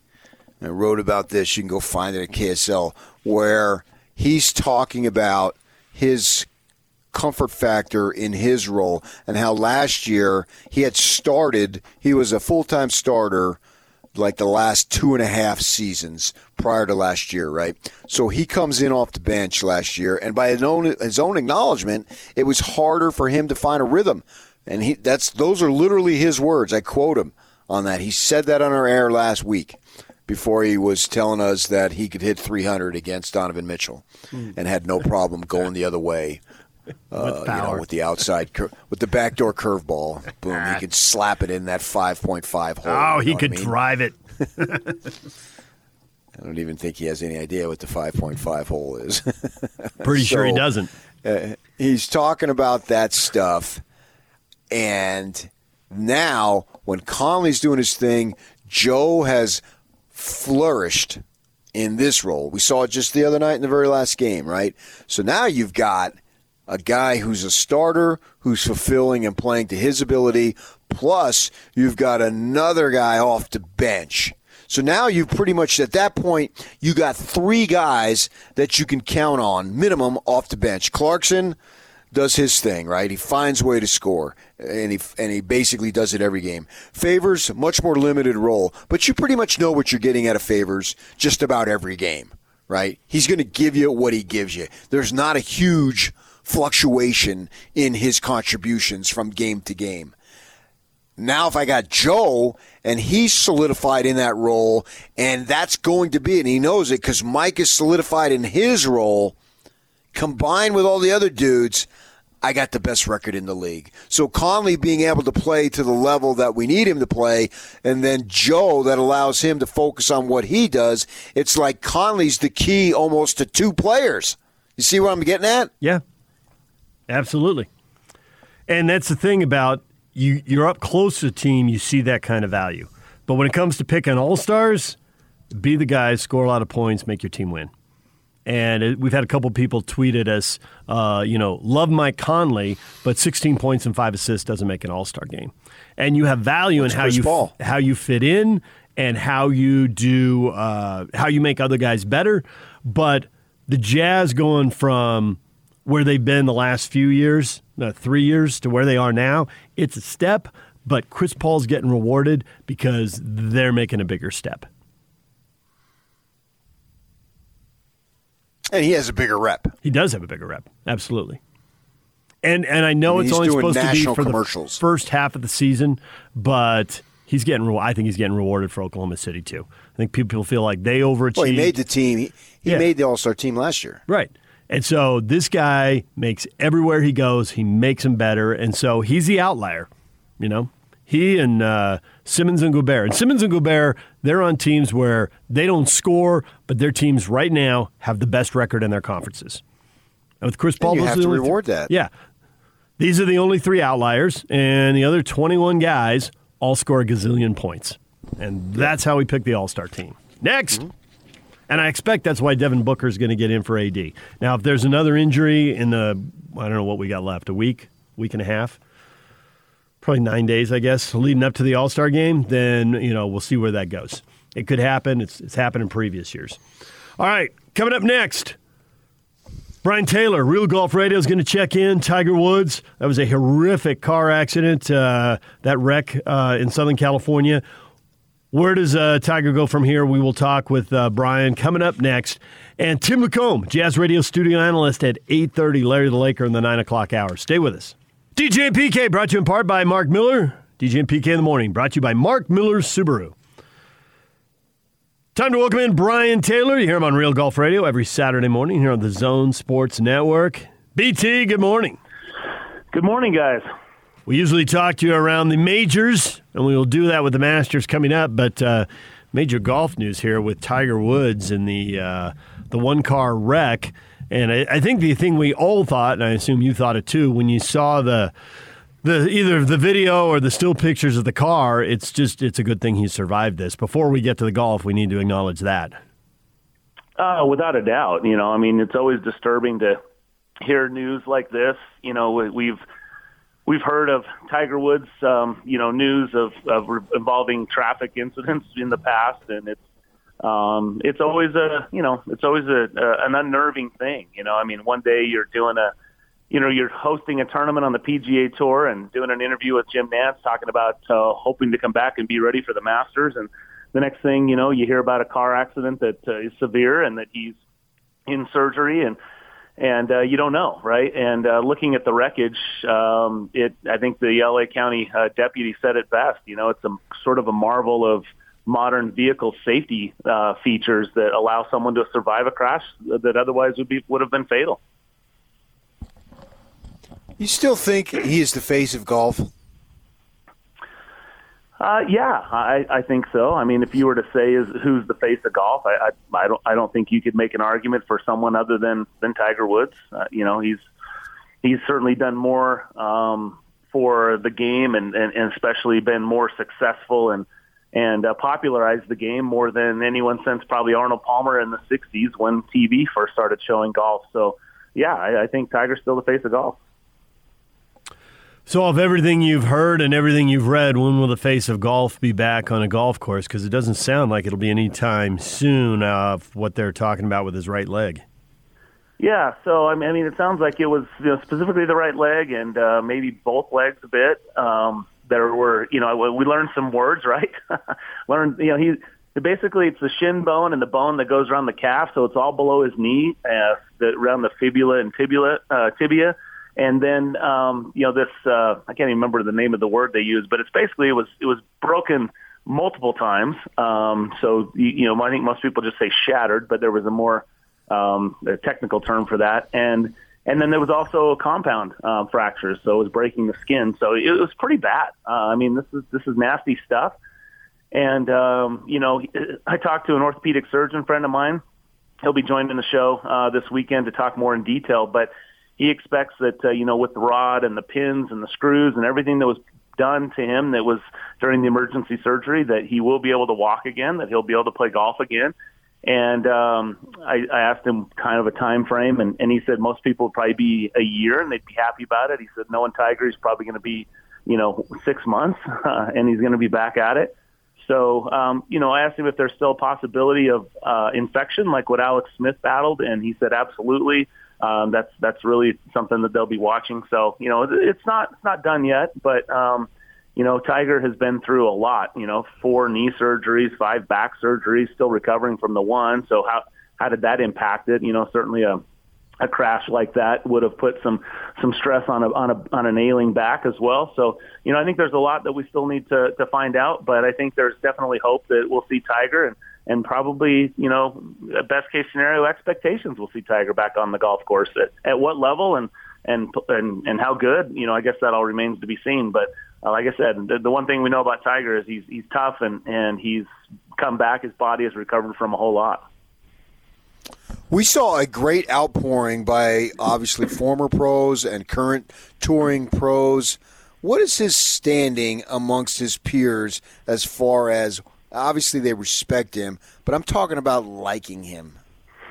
Yeah, it's a good one, BK, because I think that uh, in the beginning, uh, I think Tiger was a bit of a recluse. You know, he was uh, an intimidating figure out there that was really focused on himself and and and breaking um, records, you know, and doing things that others hadn't done before, and you know, and uh, I think a, a lot of his you know 15th club in the bag was you know the way he went about his work uh, on the golf course. And not only did he involve the fans in in that intimidation you know getting them roaring and the fist pumps and you know just co- sort of overpowering a golf course and and winning at a clip that that we hadn't seen before. Um and, and that didn't take a lot of friends he didn't take a lot of friends with him. I mean mark o'meara was about his only notable friend out there. I mean he got to be pretty good buddies with fred couples as, as time went on but you know you didn't hear about him palling around with a lot of the guys. And um that's that's certainly changed in the last few years. Uh, you know, I mean, Tiger's gone through a lot, you know, off the golf course as well, and he's he's reached out, you know, and to the younger players, the the Rickie Fowlers, Justin Thomases, you know, those types of, of, of guys, and and he's he's definitely more gregarious now, and I think at, at the 20 plus years that we've covered Tiger Woods out on tour, I think he's probably most well liked and well received and more human, I guess, um, uh, friendly to to others than we've ever known him out there. And I think that's something that he's come to learn and appreciate that, you know, that's, that's a fraternity he wants to be a part of. And at times when he wasn't sure he'd be able to be back out there, I think he missed it and, and, and realized, uh, you know, how much he appreciated the, the gregarious nature of, of the tour. And so he's made an effort, and I don't think he made much of an effort at all in, in the early stages. And maybe that was some of the coaching that and training that he had from his dad, you know, who was, uh, you know, a former Marine and, and that type of thing. So um, there's it's interesting to see the evolution. And, and lately, you've heard, heard more comments from Tiger about you know how he's just enjoying the chance to be around his family and watch his kids grow up and play ball with his kids. And and then most recently, we saw him in December before this latest back surgery playing golf with his son Charlie at the father son and and that meant a ton to him. And so all those things are, are evolutions, you know, in his career to where he's accepting the fact that he's not uh, at, at the elite level he once was. That there'll still maybe be flashes and moments where he'll bust out and win win again. Um, but he's going to appreciate the time that he that he has and the opportunity that he has out there, and maybe relish a little bit about the career that he that he was able to put together. So when he was number one, and he had the intimidation factor, and it was useful the only relationships he really built were with guys like O'Meara and Couples, who were from a generation previous, and they knew they weren't battling for number one anymore. But now the Tiger's not battling for number one. As you say, it's more about flashes and that week when everything comes together. Now he can afford those relationships and doesn't cost him a chance to win the way it did, or it might have early on. Why give yeah, up the intimidation factor? Right, I think there's something to that. I think that you know Tiger was was was trained and programmed to you know win at all costs. I, I shared this story last night. I'll just just briefly I had a chance to visit with him in 2005 after we just found out he had a knee surgery and and I asked him, um, you know, in a private setting, I'm like, how, how could you go out and play like that without letting anybody know that you were, you know, that you were hurt to the point where you were going to require knee surgery? And he gave me this steely stare. This is like in 2005, I think. He gave me this steely stare, and he says, "Never let your your competition know you're hurt. To hell with them." And I, I was like, whoa, whoa, I'm, I'm just asking the question. I'm not, I'm not, not one of your, it literally was like a death stare. And, uh, I just caught a little glimpse of that killer instinct that, that Tiger had. And, and I remember kind of chuckling to Bob later, like, you know, Phil Mickelson doesn't have that. And, uh, that was, uh, they were the two rivals back in the day. And, and, uh, anyway, it was just interesting. It was, it was a little brief insight and I can't claim to have a lot, but that was one of those little brief insights to what I saw out of a out of a competitor that just wanted to win at all costs. And I think that that was Tiger for most of his career. All right, uh, an uncomfortable question. Does Tony Finau have that? Uh, that is an uncomfortable question. Um, Gal, you know, um, I, I mean, Tony is way nicer than Tiger. Let's just say it, right? I mean, right, Tony is right. a, is a go go ahead. No, I'm agreeing with you. I agree Oh, with you, yeah. Brian. Yeah. Yeah, he's like he is like there's there's there's you, it'd be tough to find a nicer guy in or out of sports than Tony Finau and genuine, not not just when the cameras are on or or anything. Genuine. Um, does he have the ability to just step on a guy's throat? I think that's that's something that we debate. I, I have no question that you that he has that burning inside him. Um, he doesn't have the um, outward demonstrative displays that you might see out of some athletes. Like, I mean, Jon Rahm and he are good friends on tour, and Rahm is the opposite, right? I mean, I think Rahm's a great guy too, nice person, but he is.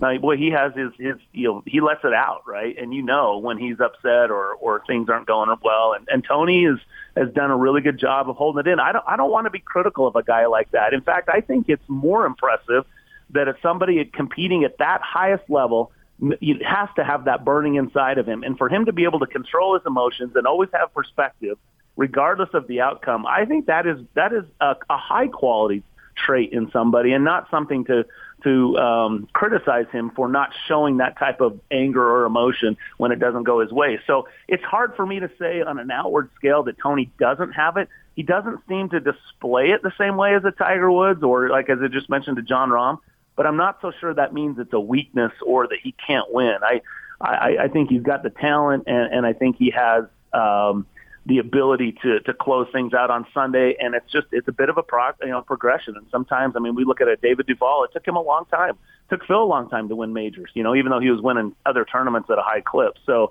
um, we'll, we'll see. I guess I'm not not ready to say he doesn't have that. I, I will say that I don't think very many people have what Tiger had or has. You know, I, I think that's pretty unique and comes. You know, Tiger's a once in a generational type of athlete. You know, for our sport, and and I don't, I just, I don't think comparing anything of Tiger to anybody particular is probably a fair comparison. Well, I'd agree with that last point. I would say there's absolutely no chance that Tony Finau has what Tiger has. It's not even remotely close. But to your point, so few people have what Tiger has. I mean, it's literally a handful across multiple sports. So I'd compare. I'd take PK's question, but I'd phrase: Does does Tony have what say Phil has? Because while Phil pales in comparison to the attitude Tiger walked around with, Phil does have a little bit of that, and we see it even now when it's a fun event and they're mic'd up. Like Phil's a world class trash talker. So he's got a little bit of that, or he wouldn't pop off and say the stuff he does. The stuff he says is hilarious for PK and I sitting in front of our TVs watching it. It's like, okay, that's a funny line. But he's still got a little bit of that in a competitive times, and it did take him a while to win major championships and figure it out. So I guess the question is, is Tony on the path to win championships and figure it out? Maybe not win to the level Phil did, because Phil's still a, certainly a top 20 and maybe a top 10 golfer all time but to get one or two majors and to get 10 tour wins, I guess that's the level I'm wondering if Tony can get to. Because I think he has the talent to get to that level, and he's still got the time to get to that level, but he's got to get going. And when he's standing over a putt like he stood over on uh, the first playoff hole in LA, you don't have to be a bad guy. You just got to make that putt. And if you make the putt, you win the tournament. Uh, yeah, I mean you're spot on, right? I mean he had a, about a six and a half footer to close it out, and you know what? Great champions do that. They take it, they seize the moment, and they make it happen. Um, I mean, you, you know, even Max Homa. So those are two guys that were in a playoff that were both searching for their their second PGA Tour win. I don't think there's anyone out there that would suggest that Max Homa, who now has twice as many tour wins as Tony Finau, was the more superior golfer in that playoff. I think everyone recognizes Tony's talent and and that they expected him to win. And so when he doesn't, it's it's tough, right? And um, so there there's some things that he's going to have to learn. I mean, on uh, you know making that putt when you're given the opportunity. Max Homa missed a little bunny on the 72nd hole, or there wouldn't have even been a playoff. So you know he was able to dig deep, come back, find a way, find a shot off of that tree. you know, make a par, move on, and win. And those are the kind of things that Tony's still working through. I mean, clearly he's got to be able to do that. And but but you can't knock the guy for shooting a, a, a tournament, you know, uh, weekly, you know, the tournament low score for the week in the final round to chase them down and and just not get it done. But when you're teeing off first in a playoff, um, you know, hit the middle of the green, put the pressure on the guy behind you to have to hit the green on that par three instead of going at the flag and having to draw a little too much and finding the bunker short side. I mean, those are those are some things that you're gonna, yeah, you have to break that down and put that in your bag and, and figure out how to overcome those so that when you do get opportunities to win, you know, you let's go back to the Masters. He's in the final group. He's matching Tiger shot for shot till he gets to 12, and he hits a chip cut nine iron to a right flag. And with that win, you do not cut to that flag on on 12 on sun, to the Sunday flag. You don't do it. If you saw what Tiger did, he took it straight over the bunker. You know, those are some things that you just have to learn in certain situations when to press and when not to press. So, um, do I think he can get to 10 wins on tour and, and win three or three majors? I, I still do. Like you said, DJ, he's got time. He's got the talent. Uh, I think he just has to put that last little combination of you know how to close out tournaments and uh, and I, I think he definitely has it, I, and I expect him to do it. And at the same time, it was disappointing. I mean, this guy's got everybody in the state rooting for him, and probably every Polynesian who's ever been born or yet to be born or has been born in a great beyond. So he's got, uh, in terms of popularity, it literally is off the charts. Uh, so with that in mind, he's not going to be defined by missing a putt at the LA Open, nor is he going to be defined by winning the LA Open. For him, as you say, there's much bigger stuff out there. So that's why I I didn't really sweat it that he didn't make that putt. It's not like he doesn't want to win. I get all that. But the LA Open, it's nice to have. But you look at somebody like Koepka, who I brought up the other, I think on Monday, mm-hmm. that I, I, think on the, on the tour he only really, I think it was like a, he, he only has eight wins. He's got some other wins in the European Tour and whatnot. But on the PJ Tour, he's got eight wins, but four of them are majors, right? So he stands out. So I think that that's the goal. And, and correct me if I'm wrong, and I want to get your response to it. Going forward here, I would have been way more dismayed if that's in six weeks in Augusta when he misses that what you labeled a six and a half footer than the LA Open. I, I want to know as far as the mindset to be able to do it then, because I think that's what's going to define Finau in 10 years or so as he ages out of it and gets closer to the senior tour, whatever they call it now. Respond to that. Yeah, no, I mean, look, the the major Tiger put Jack, I think even more so, uh, began the the focus on majors. Tiger followed that up and made the emphasis on major championships. You, golf, professional golfers, the PGA Tour, um, European Tour, professional golf in general, they are measured. Tour players are measured by the the majors, right? That is the measuring stick. And so you're you're 100 percent right. I mean, Brooks Koepka's got immortality with his with the way he went on that major streak. You know, even if he only has the the single digit wins. Um, so that that is where you actually absolutely make your career. So if Tony goes out and wins a couple of majors, and those are the only tournaments he ends up winning, um, is that a bigger deal than picking up the LA Open in Puerto Rico? Hundred percent, right? I mean, there's not even that's not even an argument. But you know, I mean, Andy North won two tournaments in his career, and both of them were U.S. Opens, and Andy North doesn't exactly get the same level of respect that that some of the other players. I would suggest that you know um, Tony's had a better career than than Andy North, and some people and you could argue that he's got two U.S. Opens. What, what are we going to say? But um, I I just think it's um, I, I think Tony. Um, back to your point. Uh, it, ha- it has to have it done in the majors. You know, he's Boyd Summerhays' coach says that he's built for big tournaments. We've seen in his career that you know I think the best tournament to yet in his young career back in 2015 was in uh, was in Washington at the PGA Championship or the U.S. Open there at Chambers Bay. You know, and it was a big golf course. It was a tough golf course, and Tony played the best that he'd played there. And we've started to see that over and over, uh, where he, you know, the bigger the course, the bigger the tournament, it seems to be the better Tony plays. And you know, we saw him in contention at Shinnecock, you know, when Brooks ended up beating him there. And you know, he just he he keeps putting himself there, and I have to think a, a, a player that's able to continue to put himself there is going to be able to break through and win one there. Now, it's it's an interesting study. I'm not a sports psychologist, but you can go back and, and one of the interesting things about Brooks Koepka, he went a, he went a tough route. He went over to the European Tour and it was basically the European Challenge Tour, like the the Web.com Korn Ferry Tour of the European Tour. And he went over there and he got some wins, and that boosted him up to the European Tour, and he got some wins, and he got into some world ranking points, which got him into some PGA Tour events. So he did it winning. Now Tony turned pro real early uh, as a teenager, and you know didn't get a chance to play college golf, and and a lot of the things that Bob talked about on our show is this progress of winning when you win at all levels you know, and, and just understanding how to win. And I guess the one thing you could say is Tony hasn't had that per se, you know, the way some of the other guys have done. I mean, you look at Tiger's career, he dominated junior golf, he dominated at Stanford and college golf, and then he immediately went out and dominated tour golf. Now, again, Tiger's obviously, as we've as we've established, is, is not like any other player. But that's the one thing that maybe Tony's resume doesn't have is a long history of winning at those various levels. And so, you know, maybe that's just a, a little hump that he's got to get over. But I can't, I don't think you can find anybody out there that feels like once he gets the one, it's going to open the floodgates. And, and, uh, because Tony's such a different player than he was from Puerto Rico years ago. And, and I think there's a lot still to be had for Tony. I don't know if that answers your question, but that's, that's, those are the thoughts that come to mind. Well, we appreciate a few minutes as always. Real Golf Radio coming up on uh, Saturday morning every week right here on the Zone Sports Network. Brian Taylor join us, and he and Bob Casper will be here on Saturday. Brian, thanks for a few minutes to talk a little Tony because a lot of people are really invested in him. Boy, you can just see it on Twitter. It's like, come on, Tony, do it. It's a lot harder to, to, to watch golf when you're rooting for somebody than when you're just watching it play through. That's for sure. So yeah. we're all wishing Tony the best, man. All right, thanks, Brian. You got it.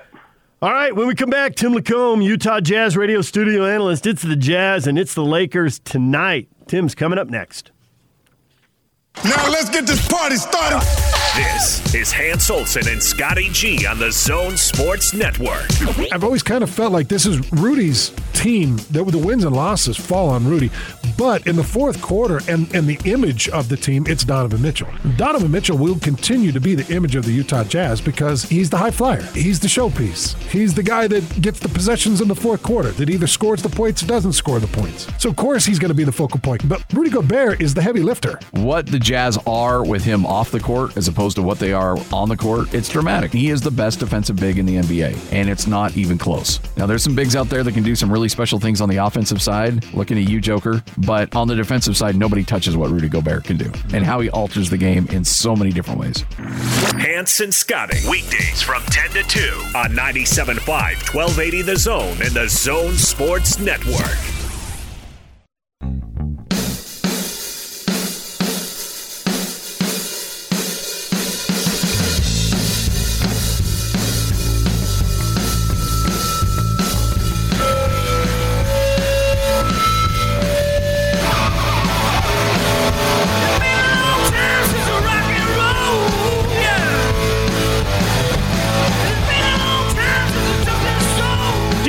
PK, it's 97.5 at 1280 The Zone. Brought to you in part by Davis Vision. Davis Vision's New Year's special continues through February. Save $1,000 off normal pricing now through the end of the month. Check them out now at davisvisionmd.com.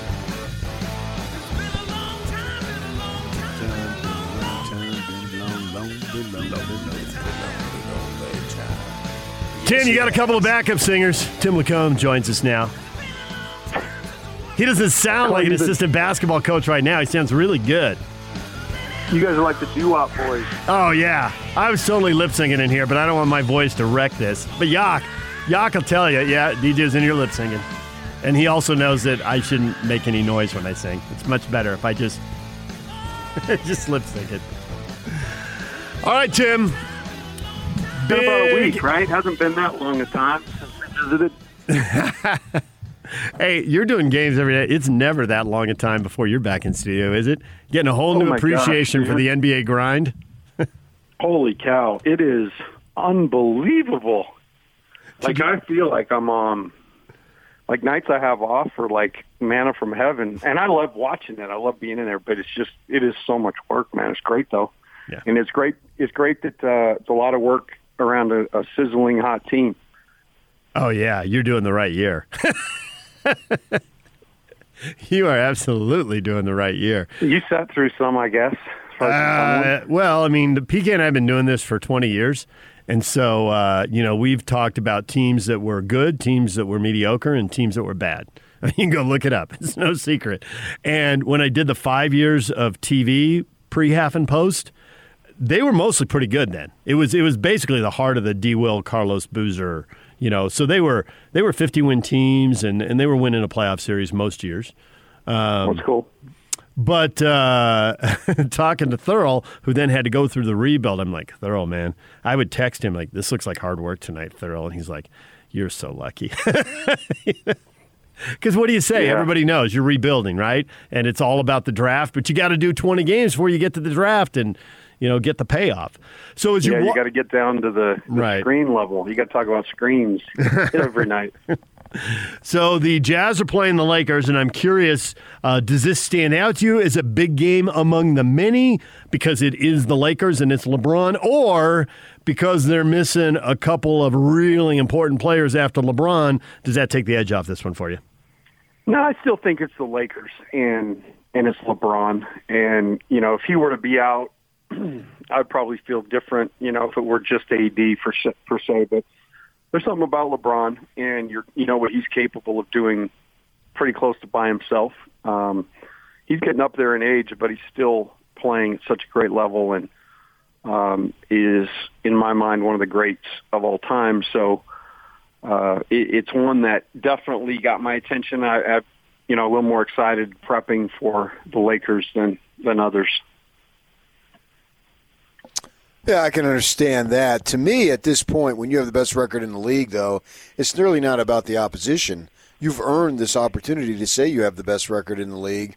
So I don't really care who's coming in, who's not coming in with their team and all. It's about the Jazz, and if Jazz, they if they do what they do, they sh- they're not going to win them all, obviously, but they should have an opportunity to win all these games. That's my mindset. Well, and that doesn't surprise me because you're, you know, I mean, you're I imagine that's how you treat the neighbors. You know, if you're going to walk by my house, you're going to stand at attention. Um, get a chuckle out of you. A little Maybe? bit, yeah. I heard I it. did. I did. I did. I okay, did. perfect.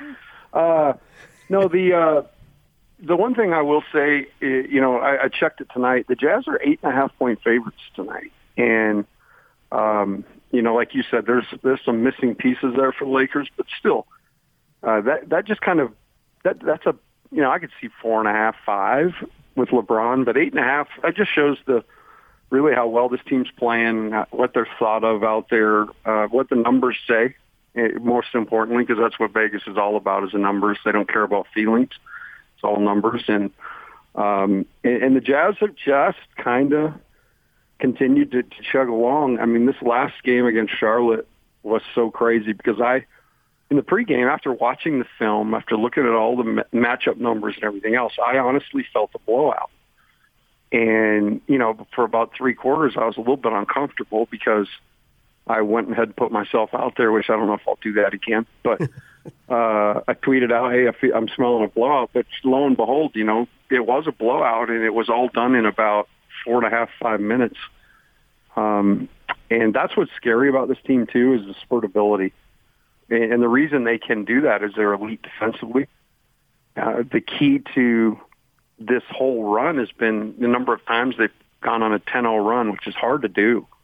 Uh, and they do it all the time. And the key to that is the other team has zero. You know, the Jazz find a way to get that separation in a game.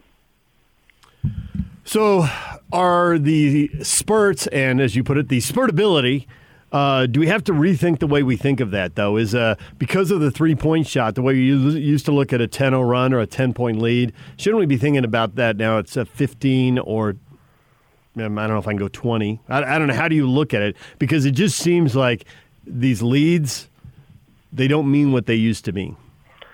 Well, I, I can totally see that, but but with the Jazz, I think they kind of do. Um, and I, to your point, I mean, at, 10 the jazz were down you know as many as 10 the other night seems like to charlotte 9 or 10 anyway it was 11 at 8170 okay and that's 11. when that's when they went on their 41 to 11 run and you started feeling okay. better about your twitter feed yeah so um with the jazz i feel because they play so good so so good defensively um and and they're really kind of locked in the, the 10 run is meaningful for them because it's hard for a team to really kind of put a run to, back on them once they hit you with one. But you're right. I mean, I think 10 points anymore, that's three trips down the floor and you're in a one point game. So it's definitely different, and uh, it's uh, yeah, you probably you're probably right, majority of the league, but I think the Jazz at 10 run still means something because of the way they guard. So the one thing that concerns me tonight is the law of averages, man. And these guys were unbelievably hot the other night. So I'm concerned about there's a little drop off because there's no way you can shoot like that over and over again. How much concern do you have? Well, we're only talking about what they shoot 50% from three, 50, what was it, 50, David, you're the number guy. 52? Uh, it's 28 to 55, so it's probably 51 20 to 52. I'd have to look it up. Yeah. Yeah, yeah. So yeah, they're they're 10% higher than 10 12% higher than than their normal average, but uh, what's been pretty constant with his team is uh, you know, they're going to get about 43s up a night. And what has also been a constant is they're going to shoot nearly 40%. So, yeah, I, I don't see them, you know, hitting 50 all that often. But in the NBA, at that quantity of shots, you know, to, be, to make close to 40% of them, I know they've hovered right around 40% uh, for the majority. We talk a lot on the pre and post about taking 43s and making 40% of them is quite a feat, that 40-40 club. And the Jazz are the only ones that have kind of touched that this year. But um, I, I don't, it doesn't make me nervous that, uh, you know, the threes will just disappear and the law of averages will come back because the law of averages in the Jazz case are still pretty good. So while I do look at how much they make and worry about the law of averages, I think the thing that's not getting nearly the attention is how many do you take? You can't make it if you don't shoot it. And 55 threes is a lot to take, but Charlotte was offering him up because they were trying to clog up the lane and bring in a third defender. So there were three pointers out there. But the Clippers held them to 34 attempts. Uh, how many makes are you going to have if you're only going to take 34 yeah. in a game? And I say only 34. They didn't average that two years ago. But every year, Quinn's got them taking more. You know, the numbers don't lie. Every year he's been here, their three point attempts have gone up. But clearly, for the best teams in the league, aren't they going to limit how many they attempt? Whether they go in or not, they're going to spend 48 minutes trying to limit how many the Jazz attempt. Yeah, and there's you know teams have done that all year, um, and, and really you can kind of look at the box score at the end of the game, and you can you could formulate if you watched enough, you can formulate what the defense did that night.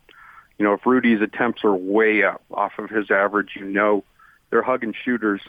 Um, I made the comment after the Clipper game. I really do believe the Clippers are probably um, one of a few because I know there's probably some, you know, like for instance Minnesota. What the way Minnesota came in here and guarded, um, they were able to put a lot of pressure, be really physical, switch everything, um, and, and I'll tell you what, the Clippers did an unbelievable job. Really, if you watch the Clipper game, and you, there's a way you can actually do this. You go to YouTube and watch those highlights. It's an awesome way. It shows every bucket uh, for both teams, so you can get a, a pretty fast synopsis of, of the game. But you can also see how the team's guarded, and it's such a stark contrast between the Clipper game, where space looked like trying to figure out a way to you know, like in real estate, trying to find a way a house up on the east bench. It, it, there's it's crowded. There's no there's no space, and and everything's really really expensive. That's how the Clipper game was. Um, conversely, the Charlotte game, man, there were driving lines, there were space all over the place, um, and it it really was an, an instance in Charlotte where they got beat to a certain point, and then they committed three or four guys to the ball and so the Jazz had no other option than to kick that thing out and shoot horse shots. And that's really what they did most of the night. Once they were able to kind of manage the turnovers, know that there was guys coming to dig, it was a classic case of overhelping. Um, whereas the Clippers, they were so disciplined. Uh, they really only had to commit one, maybe one, a half a guy to the ball. So you're just not playing on the number of advantages you played. And, and that's the Clippers team, maybe one or two others – are capable of doing something very, very similar for a long period of time. But what you'll see most nights is teams are hell bent on taking away the three. They get absolutely killed inside, and so they start kind of, you know, as as Locke says, pulls pull the ripcord on the plan, and then all hell breaks loose. Did the Clipper game give you any long term concern? Should they meet up in the postseason? Not at all. I mean, mainly because I've actually felt like coming into the year that if the Clippers could get their their stuff right internally, um, that they really were one of the best constructed rosters. And then you add, you know, the the championship kind of element of Kawhi. Um, you know, I'm not a huge. I know Paul George is really talented. I'm just not a huge Paul George guy from a competitive standpoint. I don't know what it is, but I just don't know uh, if he's done enough yet to earn that from me. Uh, I, I know he's a special talent, but I just don't know it. When the money's on the table, what are you going to get? Um, but I still think the Clippers, in my mind, are a team that, you know, hey, they're going to be out there. They're they're a big time team. They're constructed great, and a series with them will be games just like that. Um, and I don't think either team will run away and hide. Um, I think that you know in this instance the, the Clippers got the better of the better of the Jazz, but they did it by a couple of points at their place, and so a series of you know that's going to be a culmination of a, of a lot of things, and that's why you really want to try to stay in this first place spot and avoid having to play you know maybe the Lakers and the Clippers. Let those two guys duel it out. Uh, if you know they end up being two and three, and, and then one of them comes to face you after going through that. You know, in the in the Jazz Clipper game, I think there were multiple. You, you basically saw Paul George's whole career on display. Multiple things he did right, and then multiple things that were horrific. And the things he did right, you know, the score and the rebound and the big plays. But then in the final minute of the game, the turnover, you know, that was bad. It does happen, but it was bad. But to compound it by five, well, before we get that, by fouling Donovan Mitchell in the backcourt, 70 feet from the hoop, oh, yeah, stopping right. the clock, that's horrific. And you should know that's horrific playing AAU or high school ball. You don't foul a guy 70 feet from the hoop in that situation, and yet he did. And then the fouling on the three, you're just compounding, you're doubling down. You don't do that either. Again, stop the clock and give a good shooter three free throws. That's a crazy thing to do. And I think those three things are why the red flag goes up. What are you going to get from Paul George in the biggest moments? Yeah, so this is we actually used a the best we could.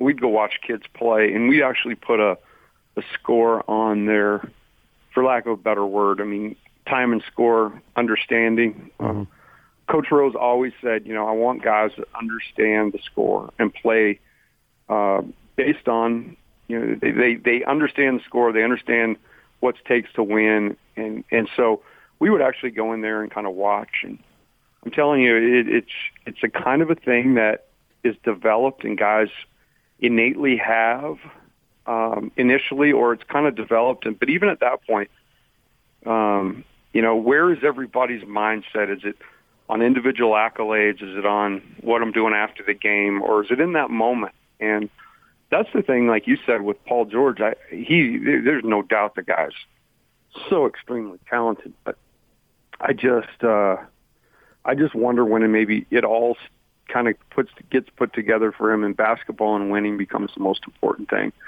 Um, because from outside looking in, um, you know, I look at this Jazz team and from last year to this year, the the growth mentally and the maturity that's come from uh, going through what they went through last year. Um, you know, having heartbreaking game seven that really did make these guys go back to the lab and say, how can we improve?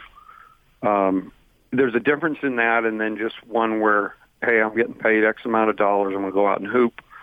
Um, and that's the transformation that, that I think you're talking about there, or that's the realization for Paul George that I think we're talking about. It's, it's probably every coach that's ever coached him. There's, you know, and I know Cleve, maybe you can ask Cleve about it, but a guy who's just can do so much, but at the same time, you know, w- how important is it all to him?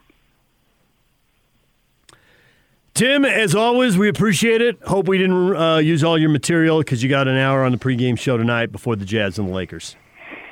No, I just try to give you my B-roll stuff. Um, I save the, the good stuff for the golden folder. okay. All right. Well, we'll listen to hear what's in the golden folder tonight at 7. but I do sit in your spot over there. I, I I'm second chair, but I sit on your side, Mr. DJ. All right. Thanks, All right, Tim. guys. Thanks.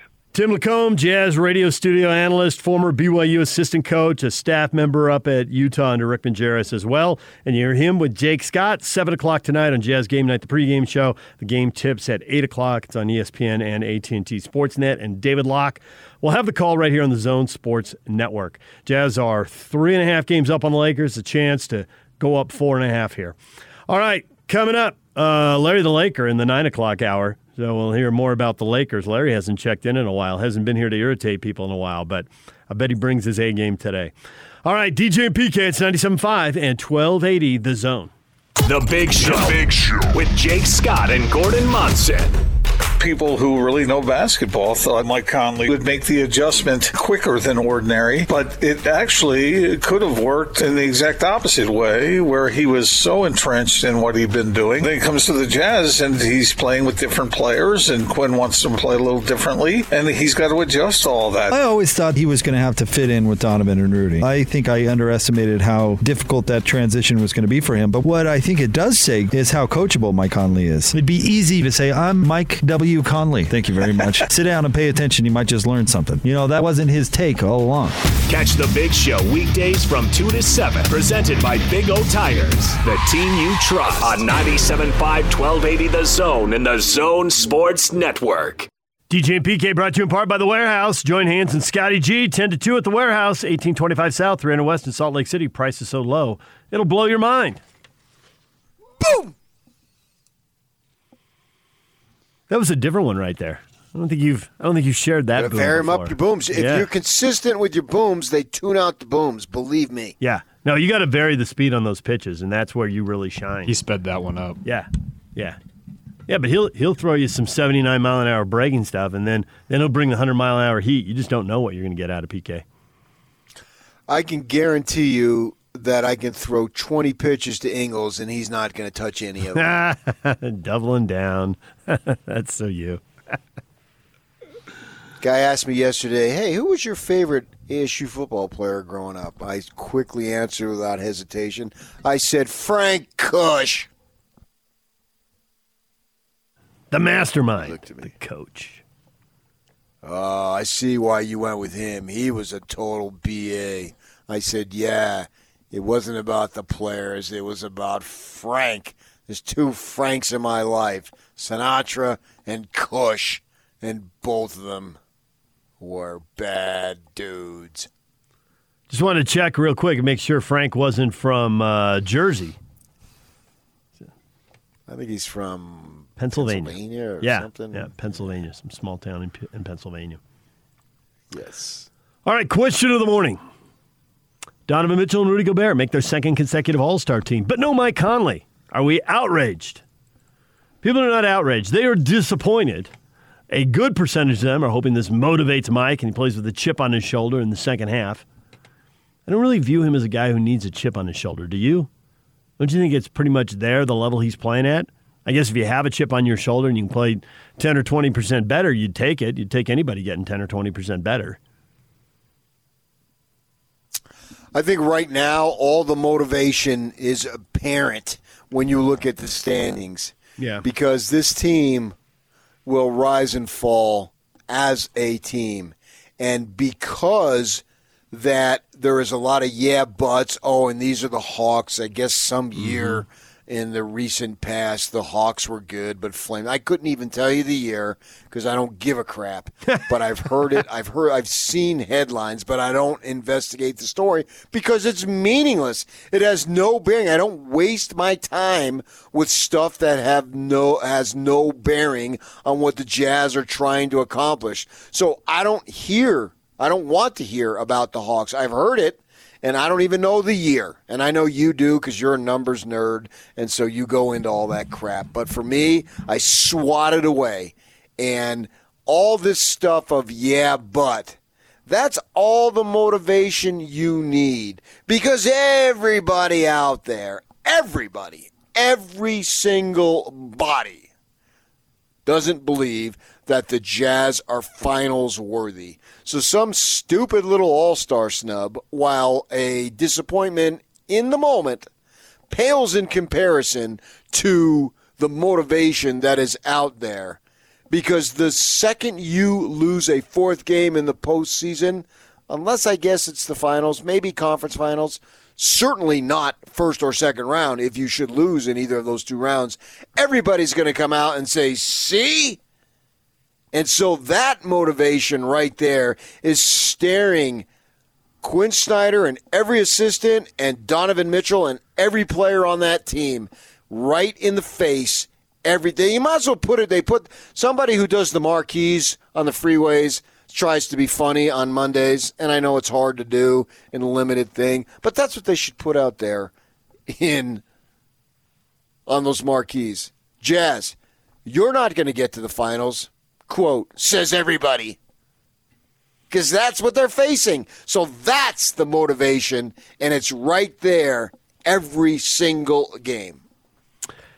It's Shaq. That's the moment of the year. That's where it all crystallizes, right? I mean, Shaq said what a gazillion other people are saying, but he said it, he's Shaq, and he said it on national TV, and he said it to Donovan in a postgame.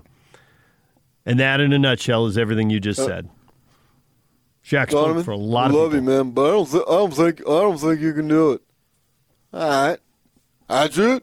That's all you got to say. All right, okay, that's what I wanted to hear. You lucky, brother. That's what happened. As Shaq impersonations going, that was that was something. It was the 2015 Hawks, 60 wins. PK. They got swept by Cleveland. Don't the do it. conference Ah, ah, ah. Don't want to know it. Don't and, care. And then no LeBron came back to from, now. And then LeBron came back from three one to beat the Warriors. It was one one month of LeBron being LeBron, breaking everybody's hearts and getting the championship for Cleveland. All right, coming up nine o'clock hour. Larry the Lakers going to check in at some point, so you got that to look forward to.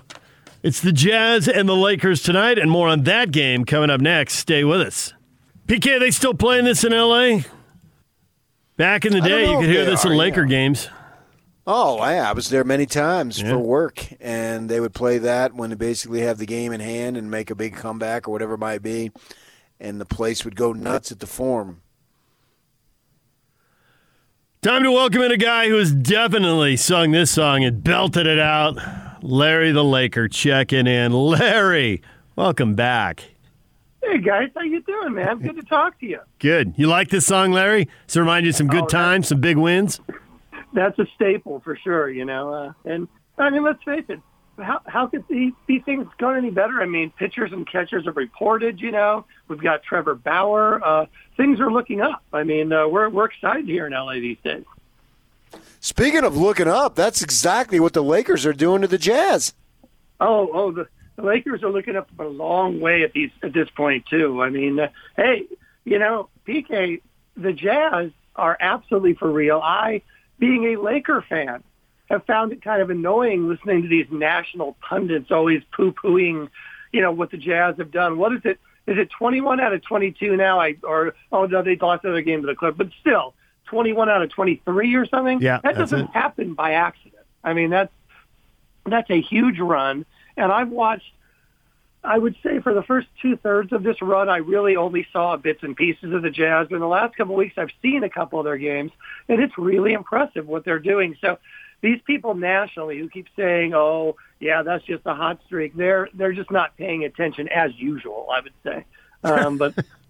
Yeah. Well, remember last year, of course, all year long, and at this point, this will give you know Jazz fans should take heart. Every single one of these national windbags was saying, "Oh well, the Lakers are pretty good, but I mean the Clippers are clearly the best team." And that was on every show, you know, and we all know how that went. So, um, you know, we'll see. I got to say, I'm.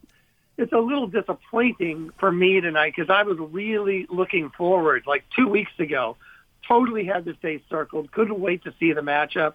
But what you're going to see tonight is a great Jazz team and a very, at this point in time, mediocre to not even great Laker team. So uh, hopefully they can hang in there. But I have a feeling Jazz fans might be, you know, um, singing "We Love SLC" tonight when it's all over. So the thing that keeps Jazz fans, well, one, there's just the just the uh, the the memories of so many good Laker teams and losing so many playoff series and looking up at him in the standings so many years. There's all of that, and then there's just LeBron defying time, and so when slash if AD's healthy, and I guess we can get into that and see see what if anything you know what the scuttlebutt is. And, and, obviously Schroeder's out for a week, but he's supposed to be back Friday, and he'll miss the Jazz game, but then he should be back. But when they have their guys, the Lakers have played games where they look like they ought to be the favorite. They're the defending champs. They're playing at a high level. You, you know, you're the king until you're beaten. So how much of that are you still feeling? They're going to get healthy, or are you just looking at AD thinking, uh, this isn't the year?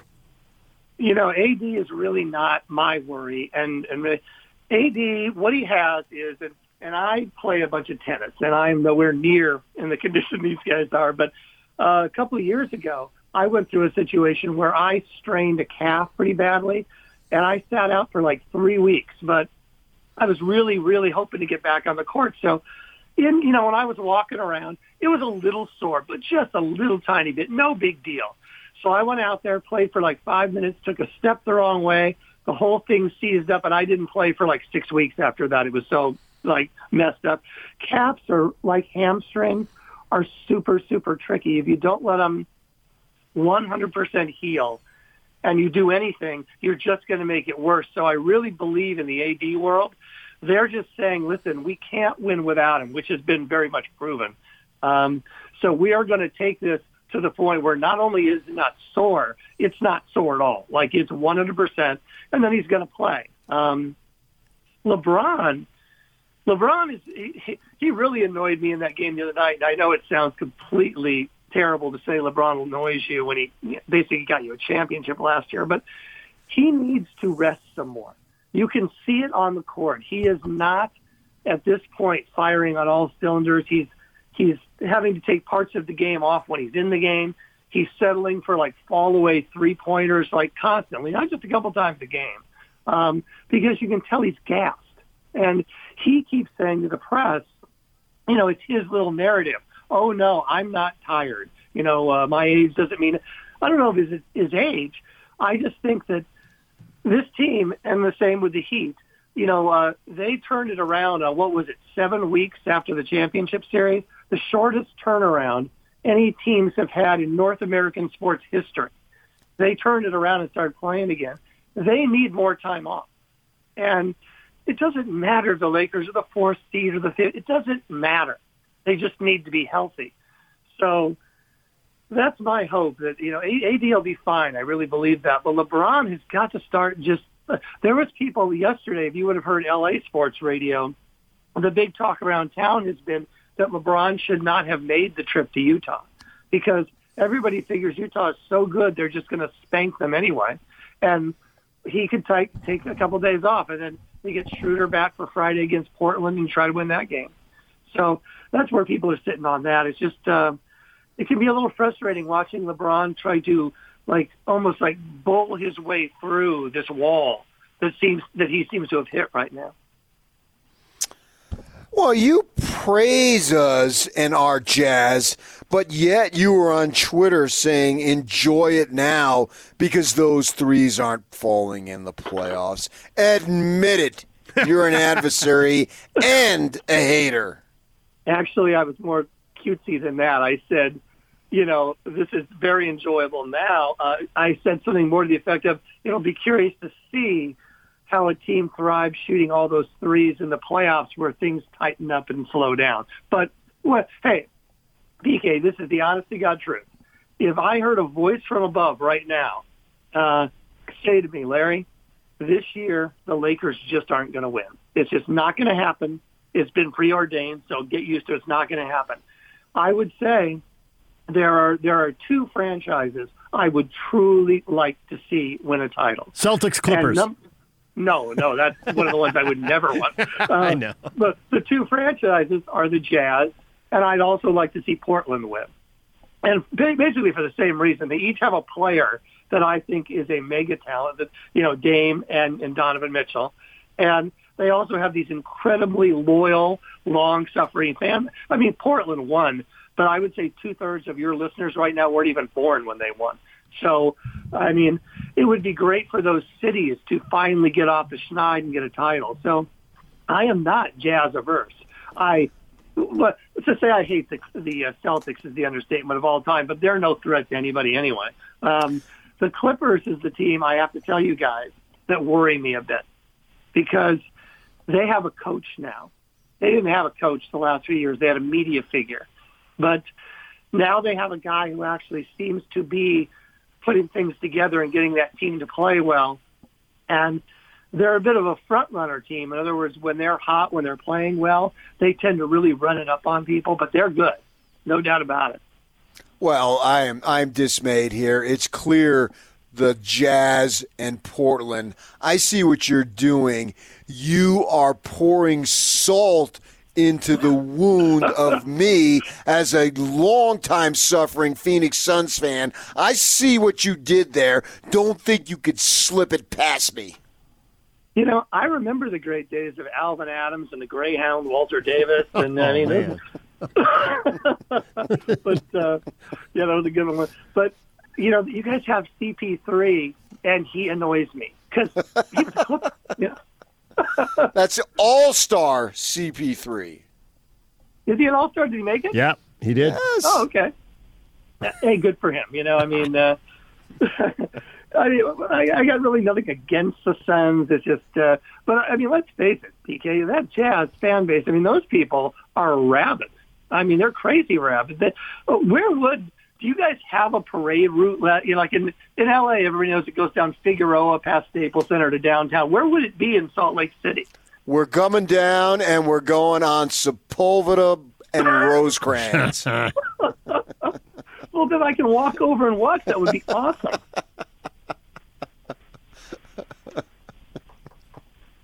There was uh there'd been a couple like pseudo parade kind of things. Like there was an undefeated Utah football team that wasn't number one, but they were undefeated.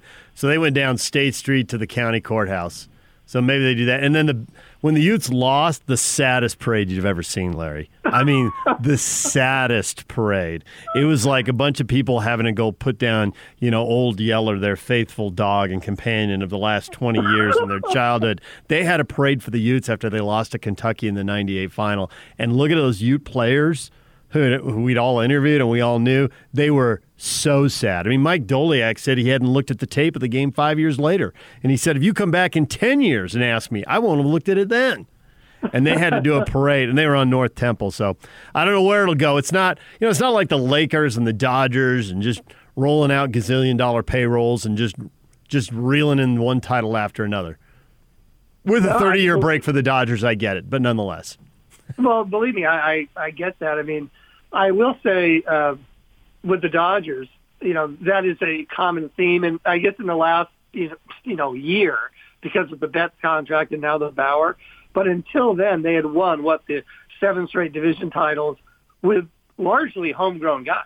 I mean, uh, you know, all their stars certainly. I mean, yeah, they picked up Justin Turner from the Mets, but he was a utility guy when they picked him up. You know, so but uh, until the Betts thing, this ownership group hadn't been. Oh, DJ, that's right. You're a big Padre fan, aren't you? Yeah, the two big spenders going at each other. It is true, and it is so weird.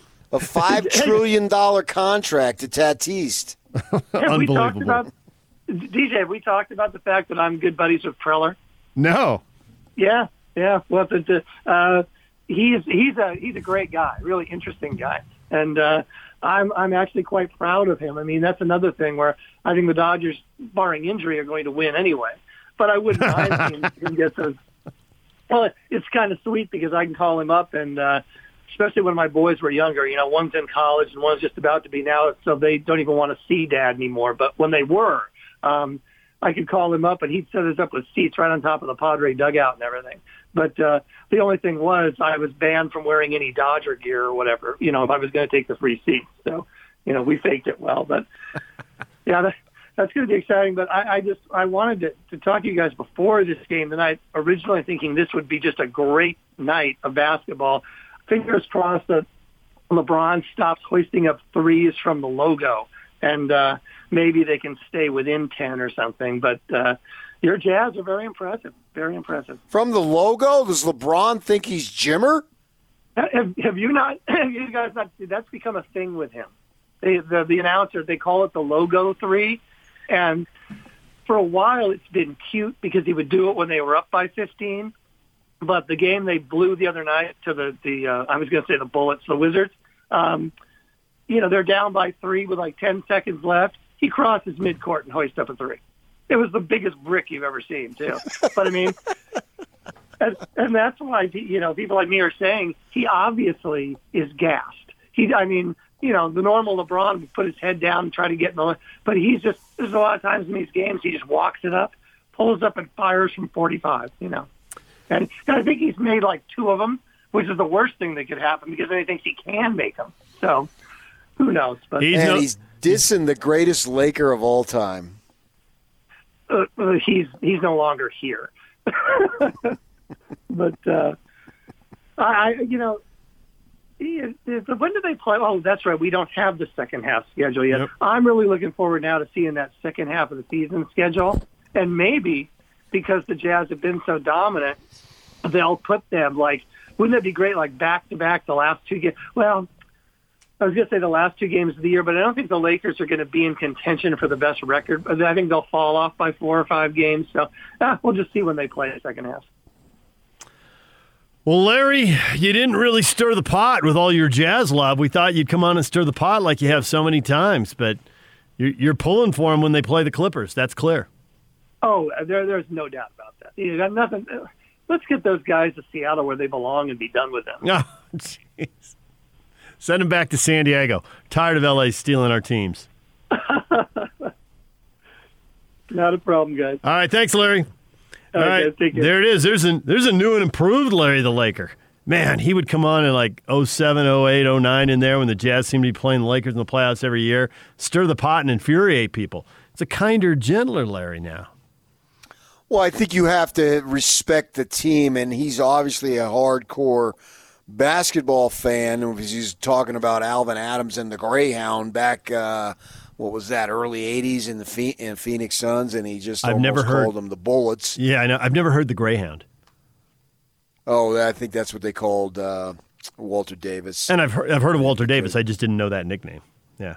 Oh yeah, he went to North Carolina and all that, right. uh, so you should have heard of him. But yeah. uh, so he's obviously a basketball fan, and the point I'm making is, if you're a basketball fan, you have to acknowledge what the Jazz are doing. I mean, it's as simple as that. I mean, you can hate them all you want, but you have to acknowledge that they are doing very, very well. And it's it, the question for the Jazz is how far can they carry us out? How long can this go? That's the only question that is involving this ball club right now is how far can they go? What is their level of advancement? First round, second round, third round, finals, right?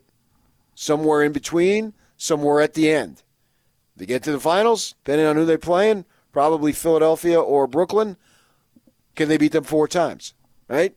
It's not a question, are they good enough now? I don't think. I think that question has been answered. How far can they carry it out when they go up against the best of the best? I think the legit thing for national people who want to question the Jazz, the, the whole dismissive the Jazz aren't good thing, that doesn't fly because they've got the best record. It's like you said, you're getting about halfway through this season. Yeah, we're beyond that. Right. So you got to be beyond that. But in the playoffs, when you're looking at the defending champs, when you're looking at other teams that have a two time champion, uh, and you don't it's not a question of just one you'd probably have to beat two or three maybe even three all three of those teams that all have this championship pedigree and you have a guy who's been to the Western Conference Final, and most of your guys haven't been past the second round. You've been out in the first round the last couple of years. That's why that's, there's a question. That's a legit. That's why we're that's why we're asking right. the question. That's a legit question to bring of up course. nationally. You Until know, they get to the point, right?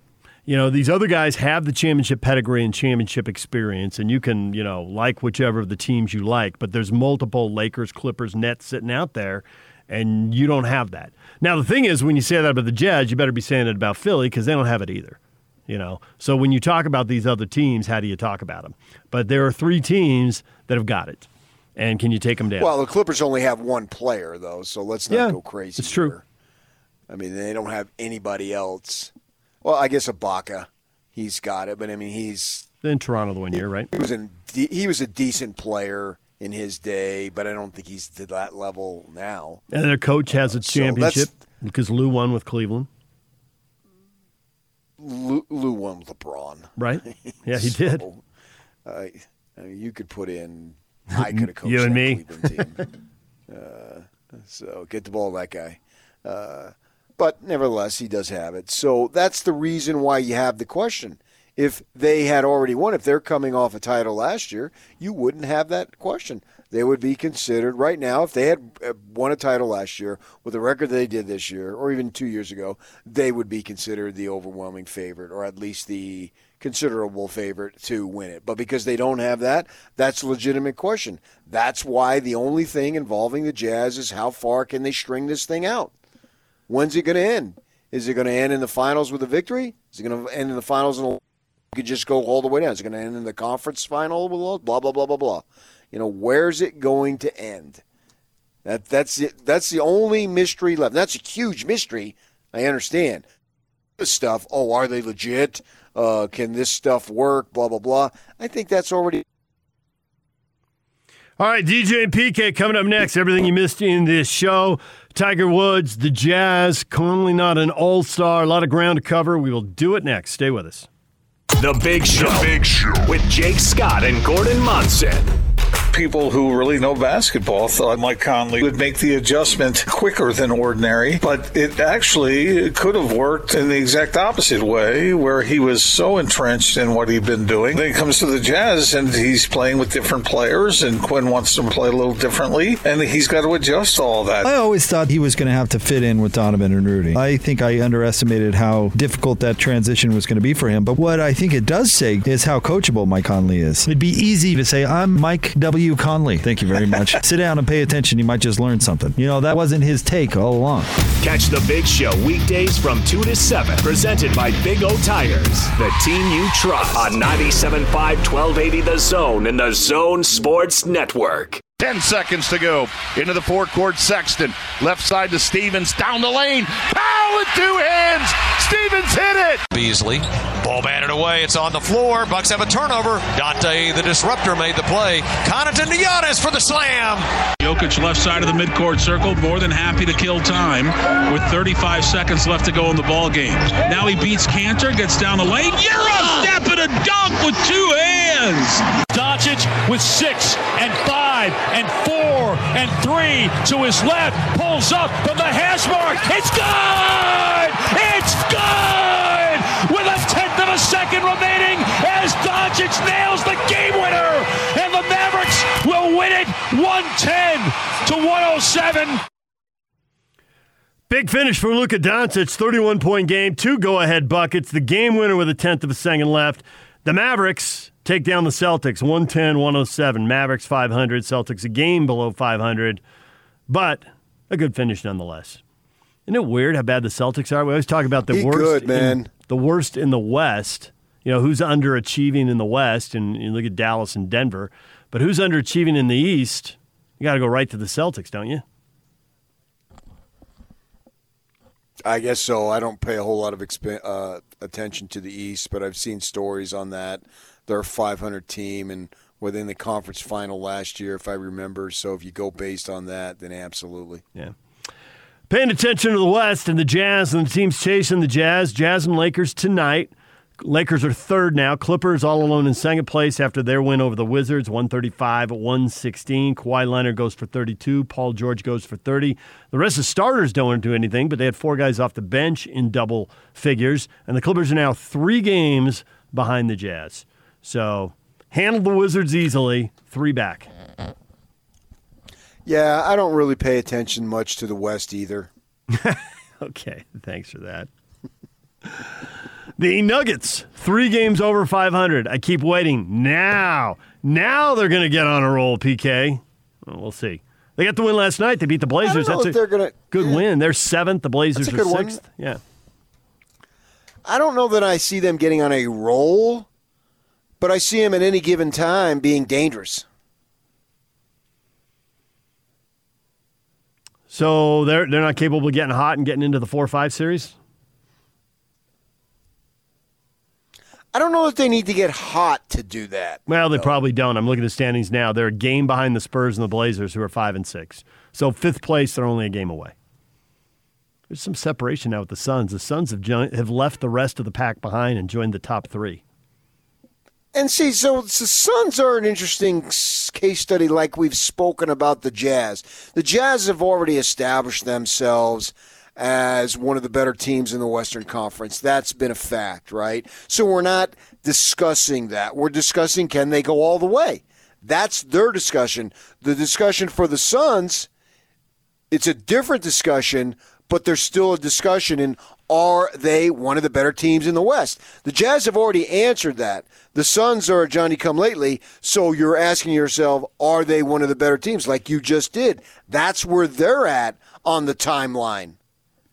Suns, Denver, to me, go ahead. Uh, Suns are now a game behind the Lakers and a game and a half behind yeah. the Clippers, four and a half behind the Jazz. But they're now two and a half games clear of the Spurs and Blazers and three and a half in front of the Nuggets. So, but it's a legitimate question: Can they maintain it? Yeah, because they don't have a track record, just like the Jazz don't have a track record of going deep in the playoffs. That's why fo- people are focusing on that.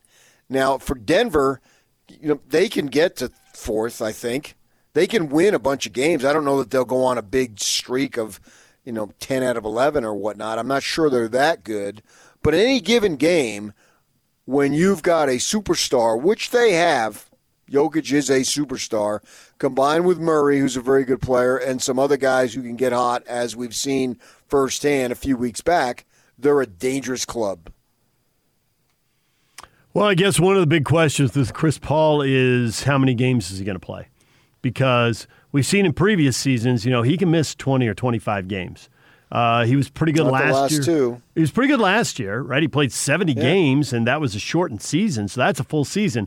But before that, 58 in Houston, 58 in Houston, 61 with the Clippers. Yeah, but that's before that, man. Nobody cares about that. It's now. What are you doing now? Well, he's only missed one game this year. He's been great. So last year and this year, right. uh, he's been money.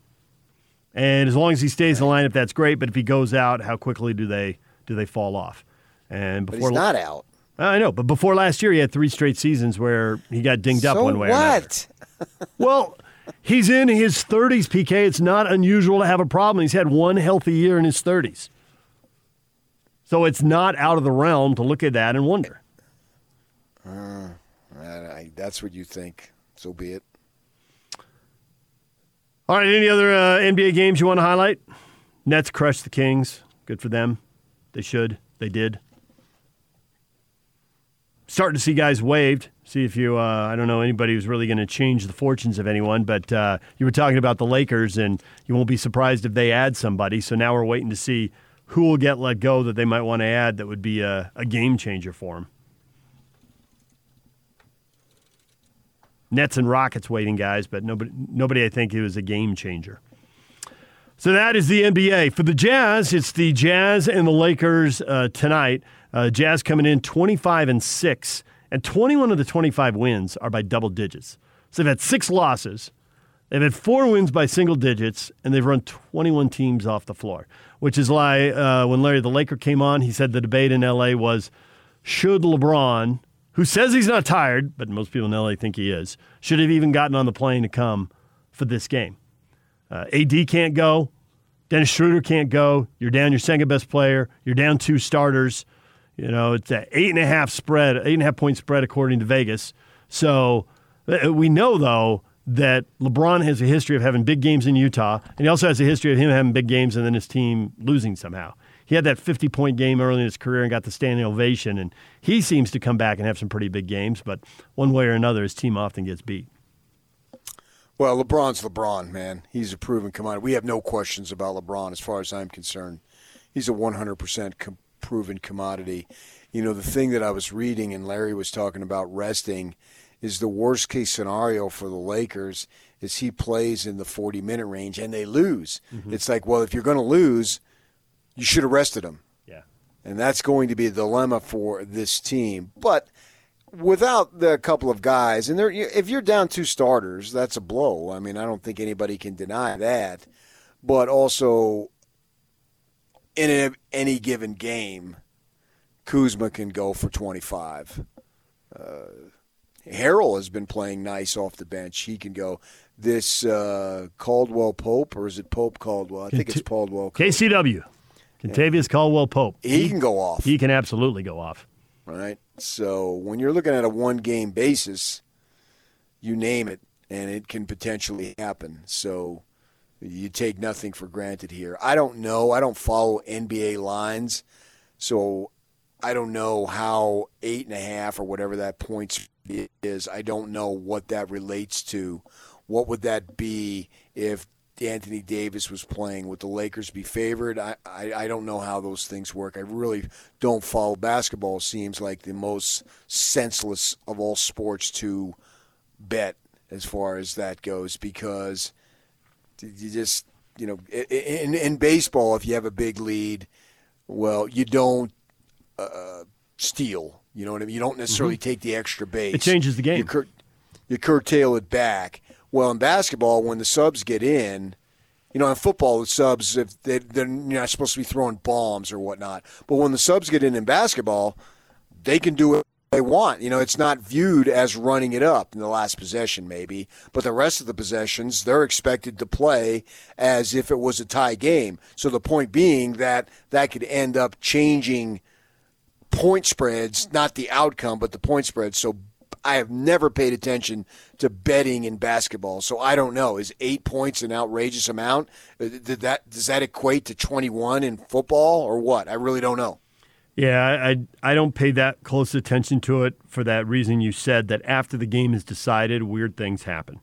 You know, and, and it changes so fast. And you don't know. Like Quinn was trying to clear his bench earlier, and they just didn't have a whistle. They didn't have a dead ball to get the subs in. And finally, they called timeout to get the starters off the floor because the game was over. So you have weird stuff like that impacting the games. The, the BYU game this uh, at Loyola Marymount, BYU's up by 32 and you clear the bench at the end of the game, and Loyola goes on a 15 0 run to close the game, and BYU wins by 17. You know, it doesn't, the, the, the final score doesn't necessarily reflect how close the game was or wasn't. There's winning Yeah, and those guys when they get in, if they want to jack up threes, so be it. Nobody really says anything. Yep. Uh, a little college basketball. BYU is going to allow 1,750 fans into the Marriott Center for their home games this week, according to head coach Mark Pope. That's about 10% of capacity, not quite, but roughly ballpark there. So you have a chance to see two games. They'll have senior night Saturday. I don't actually know the game time. I assume it's night. I guess it could be senior afternoon, but you get the point. These are the last two home games in the regular season.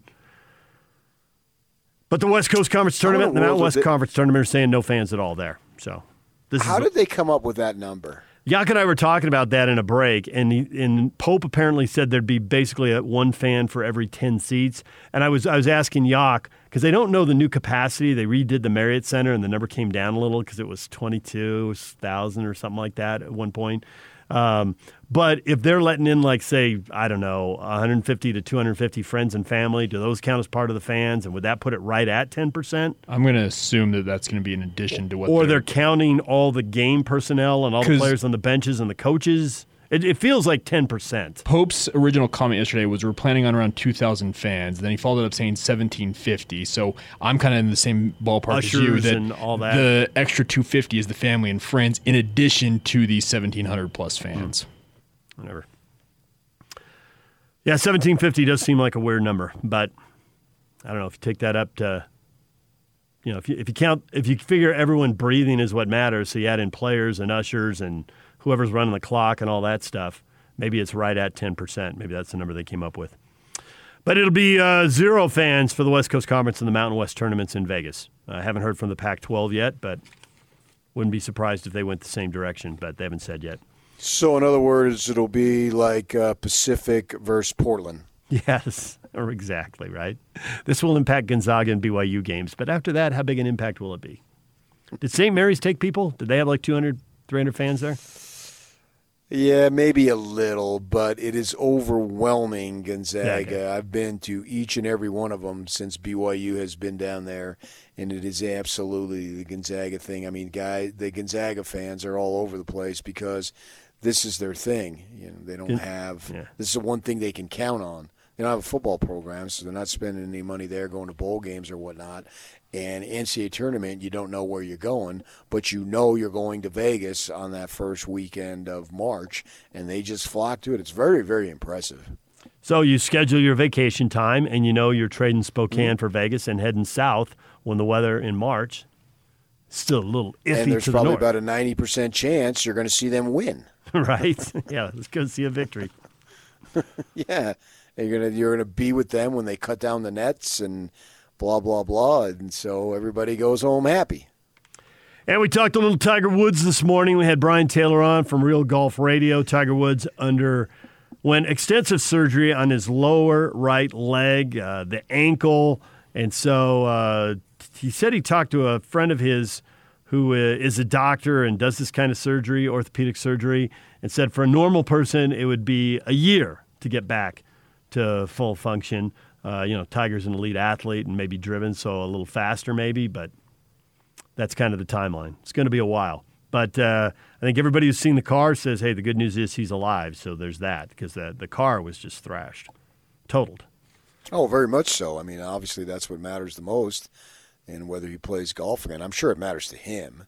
I, when I say play golf again, I'm talking about a high competitive level. If he does, man, uh, it is going to be quite the story. Uh, and he has an opportunity to do so much good in this world, though, going forward. That that's the most important thing. That's what we've been talking about. When we come back, your feedback, everything you've hit us up with on Twitter. If you've used the, uh, if you got anything from the app today, people using the open mics send their Only takes got in. one. Oh, I think we know who, right? No, it's actually not who you think. Really? All right. Well, you can always grab your phone, use the app, use the open mic feature. You can still do it right now. Send us your takes, Conley and All Star, all that kind of stuff. And uh, Yock will get it on the air next. Stay with us. And it's all over almost here. Don't go nowhere. Why do people give so much shade to the Jazz for losing a 3 1 lead in the playoffs when the Clippers did the same thing to the same team? I don't understand. I think the Clippers do get heat for doing that. I think coach lost his job over that. I think, uh, I mean, I think there is blowback. I think we don't notice as much because we're not living in LA. We're living in Salt Lake City. What do you think, PK? I think I would largely agree with you. I'm trying to come up with reasons why I can support that take on the open mic. Okay, I guess the thing he's got going for him there, and the other thing I would say is uh, the Clippers are a little immune to it and don't catch the full brunt of it because they did change the coach, so there's no no reason to reference back because the coach has changed. And Kawhi having two titles with two organizations gives them a level of credibility that's going to minimize how much heat they take heat for it, but they don't take that much heat going forward because their star players won two championships. And at some point, everybody's blown. I mean, the Clippers blew it, but LeBron's blown it. Shouldn't have lost to the Mavericks when they were up 2 0. Uh, the Lakers blew it with the Showtime. They had a series against the Celtics. They never should have lost. They should have won that thing, as one Laker once said, five games to two. But they blew two games and they lost in seven. So everybody's blown it at some point. Okay, all right, fine. Uh, but it, the Jazz, the great thing about it, man, is that there's no what ifs and whatnot. You go ahead and win. Yeah, the respect doesn't matter. You're going to get all the acclaim you could possibly handle. You're going to get it a thousand times over. That's the great thing about this whole thing is we'll find out one way or the other in time, and we'll know for sure. There's no selection committee to leave teams out or to seed teams and give them an easier path. You get the seeding you earn with your regular season. So, what everybody thinks, annoying in the minute, but doesn't have an impact in the big picture. You either win or you don't. Yeah. All right, more feedback coming in. People uh, tweeting at us at David DJ James. Uh, a lot of people tweeting about uh, Mike Conley and the All Star team, and Gobert's on it. Mitchell's on it, but Conley is not, at least not yet. We'll see. There'll be at least one. Maybe there'll be more, but there'll be at least one injury replacement that has to be named here. Not at all outraged. I'm disappointed that Mike Conley didn't make the All Star team. People keeping it to disappointment. It really comes down to they just name the guys who score the most points.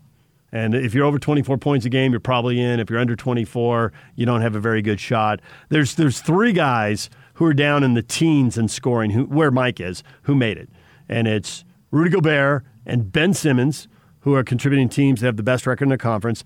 And it's Chris Paul, who's getting recognized uh, for his career and for the big turnaround the Suns are making this season. And he's obviously the key new piece. As you pointed out, PK, they got young players, so they should have been improving anyway. But he comes in and they are suddenly fourth in the West and only a game and a half out of second. I am surprised about that pick, though, and it's certainly no knock on Chris Paul. I thought the Suns were worthy of one All Star selection, and I thought that selection would go to Booker, and it didn't, and that surprises me. Paul has a rep and Booker doesn't, and uh, your surprise can be minimized here if Booker is named as the replacement uh, for But Anthony I thought Davis. Booker made it last year. Am I wrong? I'd have to look that up. I thought he did too. Then I'll take he did. Yeah. So I thought that he would be the guy, but I'm totally fine with Chris Paul uh, because I believe that the emphasis of winning should be very, very high and the importance of it, and that should go into it. Now, that's number one. We say, well, what about Mike Conley? No, Mike Conley would be number three in Booker terms of was an how many guys on the team. Yeah, that's what I thought. So if you're going to pick Paul as the Suns representative, great. Asking Conley to be picked as the third representative when his big statistical claim, if you're going to go on that, I'm not saying you should, but if you're going to go on that, all of a sudden we're placing a new, huge amount of emphasis on plus minus. I place emphasis on winning. The reason why I would have picked him is because the team is winning. But you know, I think it's a knock against them that they went six and zero. It's like his own team. Did his own team sabotage his All Star uh, credential by going six and zero without him? I think maybe some people thought about that. Now I don't know when the vote came in. As far as was it a was it a week ago, so it wasn't all six games, or did they do it earlier this week? I'm not sure when the vote was actually conducted. Yeah, I don't know for sure either. You would think uh, now that you could just click online and fill something out, and you know they can have it and tabulate it five Right. minutes later, that it would be Right. more recent. You know, we're we're a little There's not past that many guys yeah, are asking to vote. We're a little past the days of licking a stamp and sending snail mail here. So this ought to be Although maybe you know, if I'm Conley and the Jazz, I might claim some election fraud there. maybe we decide this March sixth. okay. Hey, I'm just going with the times. Yeah, it's the headlines. Fresh as today's headlines. There it is. There it is. All right. Anything else you want to pass along before we make way for Hans and Scotty? Any final words? Expecting a Jazz victory tonight? The Lakers shorthanded. I'm at the point where I always expect, Expect a Jazz, Jazz victory. victory. But what I'm curious to see is what the shooting percentages are, because I think there's some level of truth to the law of numbers or the law of averages. And man, they shot the ball in such a short span of time too. It was really just the second half they went berserk. Now you don't need that level of shooting proficiency to win the game for sure. But nevertheless, even with Anthony Davis out, this is still a big game, and with Schroeder out, this is still a big game because it's LeBron coming to town, and LeBron is the biggest show in basketball for sure, and it's on national television, right? Is it an ESPN spiel? That's why it's that an eight o'clock going on tonight. Eight o'clock game tonight, and it's an hour later. It's ESPN, and uh, they usually do side by side. So I assume if you want to watch Boler and Thurl, they'll be on AT and T, and then the uh, if you want the national, it'll be on ESPN. And so I, people get yeah. excited for that to play. Players get excited, so I'm really looking forward to it. And like Larry the Laker, I've had it circled for weeks. It's watered down some, but so what? DJ PK, we're out of here. Hans and Scotty you're up next. We'll see you.